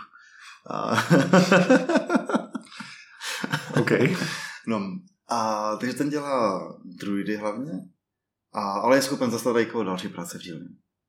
Já teď primárně se věnuju keramice, dělám designy, prostě ty všechny nápady, to, jak to půjde dál, blablabla. A Saša dělá dýmky a náustky, nebo případně často ještě jako palí, že vlastně bez ní na nic to celé stojí. Ona je takový prostě ten provozní toho, jo, že pokaždé, jak někdo něco neví, tak jde za Sašou. Jo, prostě, ať už je to cena, prostě hej, kde by si paska, jo, tam, vole, po těma 40 tonama bordelu, vole, jsi mi tam viděla, vole, 2 roky zpátky, tak se tam asi najde, že? A takže ona ví úplně všechno. A teďkom z těch aktivních členů to je víceméně asi všechno. A třeba tam taková Mickey Streets a tak dále. A Mickey dělala kdysi komunikaci, pak přišla na, jakože dělala posty, ale potom na to už neměla čas, takže teďkom víceméně vypomáhá, prostě, když je třeba. A na výstavách a tak. A Streets je, dejme tomu, blízký prostě přítel Valravnu, takový jako externí prostě spojenec. Takže on víceméně jako v dílně nepracuje, ale často jako se vídáme s ním a tak. A když může, tak pomůže prostě. Jo, takže tak. A doufám, že jsem na někoho nezapomněl. Jo, moje segra dělala keramiku předtím, teď jsem to převzal já. Ale technošaman si pouze ty. Jo. Každý ve Valravnu má nějakou přezdívku. Tak pojď. A Saša je třeba Ksenovič. Mm-hmm. A protože ona na něco přeměňuje to na něco jiného a vychází z toho kouzla. A Mickey je Cyber Maiden, protože jak dělala komunikace, to byla první obrana linie oproti zákazníkům, kteří něco chtěli. Robert byl třeba Laser Druid, protože se nejčastěji věnoval laseru jako laserování předmětů. A měli jsme tam ještě Kryptopriesta. Technošamana. Segra byla Kasajenko. Prosím. Kasajenko to... Já jsem ona dělala keramiku a tak jsme uvažovali, jakou jí dáme přezdívku. A tak jsem třeba uvažoval nad nymfodaktylem třeba. Jo, Cable Lady. Jako všechno v tady tomhletom jako stylu. Ale ona chtěla... Myslím si, že docela rádi spojuje tvé Valravnu slova. Jo, proč by ne.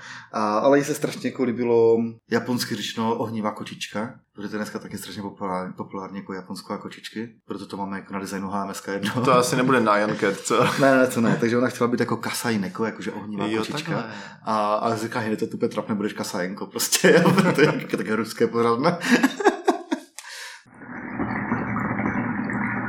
Tak ze všech těch nádherných produktů s úžasnými názvy, byl nějaký, který na tom trhu pohořel? Co byla prostě jako slepá ulička? Ne, každý se nějak chytnul. Jak jsem říkal, jako třeba vydání Berilky byl obrovský boom. Vydání Surtra byl obrovský boom. A Altar, víš co, u Altara, jak jsme to vydávali, tak já jsem byl už kurva jako nervózní, protože jsme měli jenom 24 objednávek za první hodinu. A já jsem říkal, tak to je docela špatné teďko, že prostě už to nějak asi klesá. Ale vlastně jsme to vyprodali do 24 hodin víceméně. My jsme potom, jak vlastně Mickey přestala dělat posty, tak jsme zkoušeli na to naskočit se Sašou a chtěli jsme tam mít nějaký jako řád prostě, tak jak, aby algoritmy jako fungovaly, blablabla. A já jsem viděl prostě nula efekt. Jo, že máme nějakých teďko 2500, možná nějak tak, prostě sledujících. Na Instagramu kolem 1500, možná více na Facebooku. Tam je všechno jako organické. Jo. A ze všech těch lidí, tak třeba prostě na vydání Nemfy tam bylo 13 lajků. A dosah třeba prostě 200 lidí. A jak jsme dělali posty, tak to bylo jako víceméně podobné. A často tam byly jako hodně zajímavé produkty, které si myslím, že by se lidé mohli líbit. Ale nedostali se k ním. Vůbec se to jako nikam nedostalo. A dokonce i lidi, ať už to byl třeba Jara, on je takový jakože vysoký, vždycky se objevuje na stáncích, nebo Segře, nebo i ostatním jako členům Valravnu, kteří přímo jako mají raknutou stránku, máme spolu skupinu na Facebooku, kde komunikujeme prostě Facebook na stoperový, že spolu trávíme nějaký čas, prostě jenom díky tomu, jakože dokáže sledovat, jako kde jsme a blablabla. Tak Třeba Segře se vydání některých projektů ukázalo třeba až 2 týdny potom nebo měsíc. Takže dejme tomu, co se nepovedlo, nebo co se třeba aktuálně nevede, je porazit ty algoritmy. Přesně tak. Já to znám, já mám úplně to samé. Víš co, ty máš dílenskou práci, já třeba kreativní tady v psaní, točení. Člověk se sere s něčím, co mu zabere strašně dlouho času, do toho energii, píly a tak dále. A jako o těch lajcích to není, ale samozřejmě čím větší engagement to má, tím více lidí to uvidí. A střelíš to tam a ve finále to má, já nevím, 10, 15 a když si člověk připomene, já jsem to začal dělat před 8 lety, tak jsem tam něco střelil, bam, 100 lajků a čus. Jako je to stále horší a horší a ty se stále snažíš produkovat lepší a lepší obsah nebo produkty, ale vidí je stále méně a méně lidí. Proto si myslím, že ty ostravy v Dýmu a další jako offline věci jsou důležité, protože ten online jde stále, tam je stále více překážek. Přesně tak, souhlasím absolutně. Třeba nejvíce neúspěšný produkt, co máme, tak je Rohakin. A Rohakin je to, protože... A já vím, co to je. Jo? Já vím, co to jsou kalíšky na čaj. Přesně tak, ano. A Rohakin vznikl jako víceméně náhodou, protože jsem chtěl začít dělat keramické vázy, což stále ještě je v plánu, jenomže jsem prostě potřeboval tu vázu rozdělit. A když jsem oddělil vrchní část té vázy a podíval jsem se na ten hotový růz, vypadá jako pěkný kalíšek. A tak jsem to začal dělat kalíškem. A víceméně na to používáme prostě recykláty hlíny, které jsou ořezky jako z ostatních korunek, takže to je prostě mix všeho a je to jenom využít jako zbytkom. A to si myslím, že je asi nejméně úspěšný produkt. Jo, že taky jako dobře, je to prezentace něčeho, co ne, že vůbec nepatřilo dýmkaření, ale chápeš, mimo to, co nabízíme my, tak je úplně jako to mimo. A když se o těch produktech bavíme, tak už si trošku naznačil, co nás čeká. Budoucnost Valravnu v letošním roce nebo i v dalším. Co nám chceš naservírovat? Co je třeba jakoby v tom plánu a co je třeba ještě v hlavě, že by někdy si velice rád vyrobil? V plánu je, doufám, že uvidím, jak se rozhodnu, tak je to Hánesko nové, pro momentálně obsahem kyseliny. A možná bude nějaká nová korunka, ale momentálně nevnímám jako v našem line-upu žádnou potřebu pro další korunko, protože nerad dělám něco jenom proto, aby se změnil design. Jo, to je mi to proti srsti. A chtěl bych ještě dodělat 5. verzi berilky. Možná třeba se vydat úplně jiným jako dýmkarským směrem, jako berilka je nějaká standardizovaná tvoje dýmka, tak možná zase ukročit trošku bokem a udělat nějaký jiný typ dýmky. To jo, akorát... Abys nedopadl jako v Vukách. Jo, ti taky mají od roku 2015 v podstatě stejný model a jenom dělají ty věci, které třeba jako oceníš a za tolik vidět nejsou, jo, přidají klik systém, zábrusy a tak dále, ale furt je to jedno a to samé, jo, jasně jiné dřeva a tak dále a teďka po 7 letech hurá, to zmenšili. Jo, takže mají Vukah mini. Tak jenom, abys nedopadl jako oni, no, protože berilka, jo, teďka jsem se díval na e-shop, myslím, že je tam verze 4.6.3 nebo 4.2.3 nebo kolik. 4.23 plus, tam je taky žert v tom. Ano, zjevný, tak možná se zamysleli nad tím, jako s dýmkama si původně chtěl začít, nebo se tam dostat, dělal si nejdřív náustky a ta berilka je nějakým způsobem ověřený koncept a třeba někdy zas tu kreativitu upřít tímhle směrem. Je to rozhodně možné, akorát víš co, teďkom ten trh je toho strašně moc, jako je strašně... Přesycený, jo. Jako než je přesycený určitě. Oproti, možná chápu přístup jako Vukahky v tady tomhletom, jo, že oni prostě vzali nějaký koncept, který měli a ten opravovali, až jsou s tím spokojení. Teďkom, když si vezmu berilku, tak už tím, že jsem ji ze startu navrhoval sám pro sebe a abych ji používal, aby jsem ji dobře používal doma a v podniku, tak jsem ji udělal jako tak, aby mi vyhovovala. Takže momentálně teďkom jsem s ní spokojený. Mám ještě pár věcí, které bych chtěl jako upravit. Ale podívej, jestli máš takovou filozofii, tak já ji chápu, rozumím, je to úplně v pohodě, jenom prostě externí pohled na věc. Jo, jako co jsem chtěl udělat, nebo dobře, prototyp nové dýmky už je na světě asi 2,5 roku. A jenomže jako ne všechny prototypy nebo všechny napady se nedostanou někde na povrch. Tak to je něco jako nová Marvinka, že jo? Asi. To taky se kutí už dlouho. Jo. No a co jsem chtěl udělat, tak je, že bedlka je taková jako surová prostě, že z ní dokážeš udělat víceméně jako skoro všechno, chápeš? Vezmeš bedlku a dokážeš toho postavit druida. A chtěl jsem udělat něco, co je více jako uhlaznější a něco více jako standardizované. Takže možná... Což nezní moc jako ty. No jo, právě, že, ale možná jako jenom trošku se nám oči smočit. No je v tady tomhletom jako rybníčku. Vyzkoušet si. Jo. Blížíme se ke konci tohle velice explicitního, neortodoxního podcastu, který jsem velice rád s Davčou točil, protože je to takové příjemné vybočení z určitého nevím, standardizovaného dělání podcastů a vždycky to tak jako hezky nakopná dodá energii a to mi David dneska 100% dodal. Zmínili jsme tady spoustu věcí a určitě mrkněte na Davidovy produkty a přečtěte si jeho popisky, kterými ty produkty uvádí. Ale Davčo, já každému na závěr dám prostor k tomu, aby buď předal nějaké své dýmkerské poselství našim posluchačům, nebo aby se zmínil o něčem, co jsme tady třeba ještě neprobrali a myslí si, že by to mělo zaznít. Takže Davčo, teďka máš prostor. Asi ať se lidi nebojí zkoušet nové věci i v dýmkaření, protože eventuálně cesta, pokud se nezmění něco dramatického, kterou se to nejspíš bude ubírat, bude podobná jako třeba komunita sice dýmkařů, ale fajfek. Což jako není špatně, ale to je konzervativní komunita s nulovou inovací a oni mají prostě svoje. A dokonce oni hejtí firmy za to, že ne, že vydávají nové tabáky, třeba nové příchutě, ale že zrušili řadu chutí jako tabákových nějaký, nebo nějaké kombinace, kterou nikdo nekupoval prostě už posledních 200 let. A oni tam chtějí jenom prostě, aby měli ten výběr. Takže to je fakt taková strašně jako konzervativní komunita. A doufám, že se to nestane jako s dýmkama, upřímně, protože si myslím, že stále je co zlepšovat, poznávat a rozšiřovat.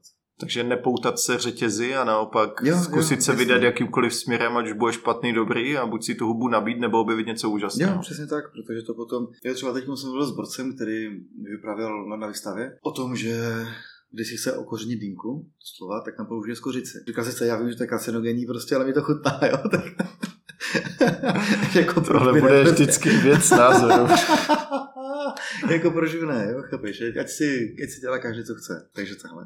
Davčo, to je opravdu nádherné poselství, já bych chtěl strašně moc poděkovat, že si přijal pozvání do dnešního podcastu, jak jsem už zmínil, mrkněte na Davčovy věci a když budete mít štěstí, tak ho potkáte i na nějaké z českých dýmkařských akcí. Chtěl bych taky poděkovat jako vždy Šanty za to, že tady můžeme natáčet a s tímto bych se s vámi rozloučil, samozřejmě sledujte moji tvorbu, ať už články, videa, podcasty, skočte si za mnou na školení, kupte si dýmkařskou bichli a hlavně užijte si léto. Čus. Čau, čau.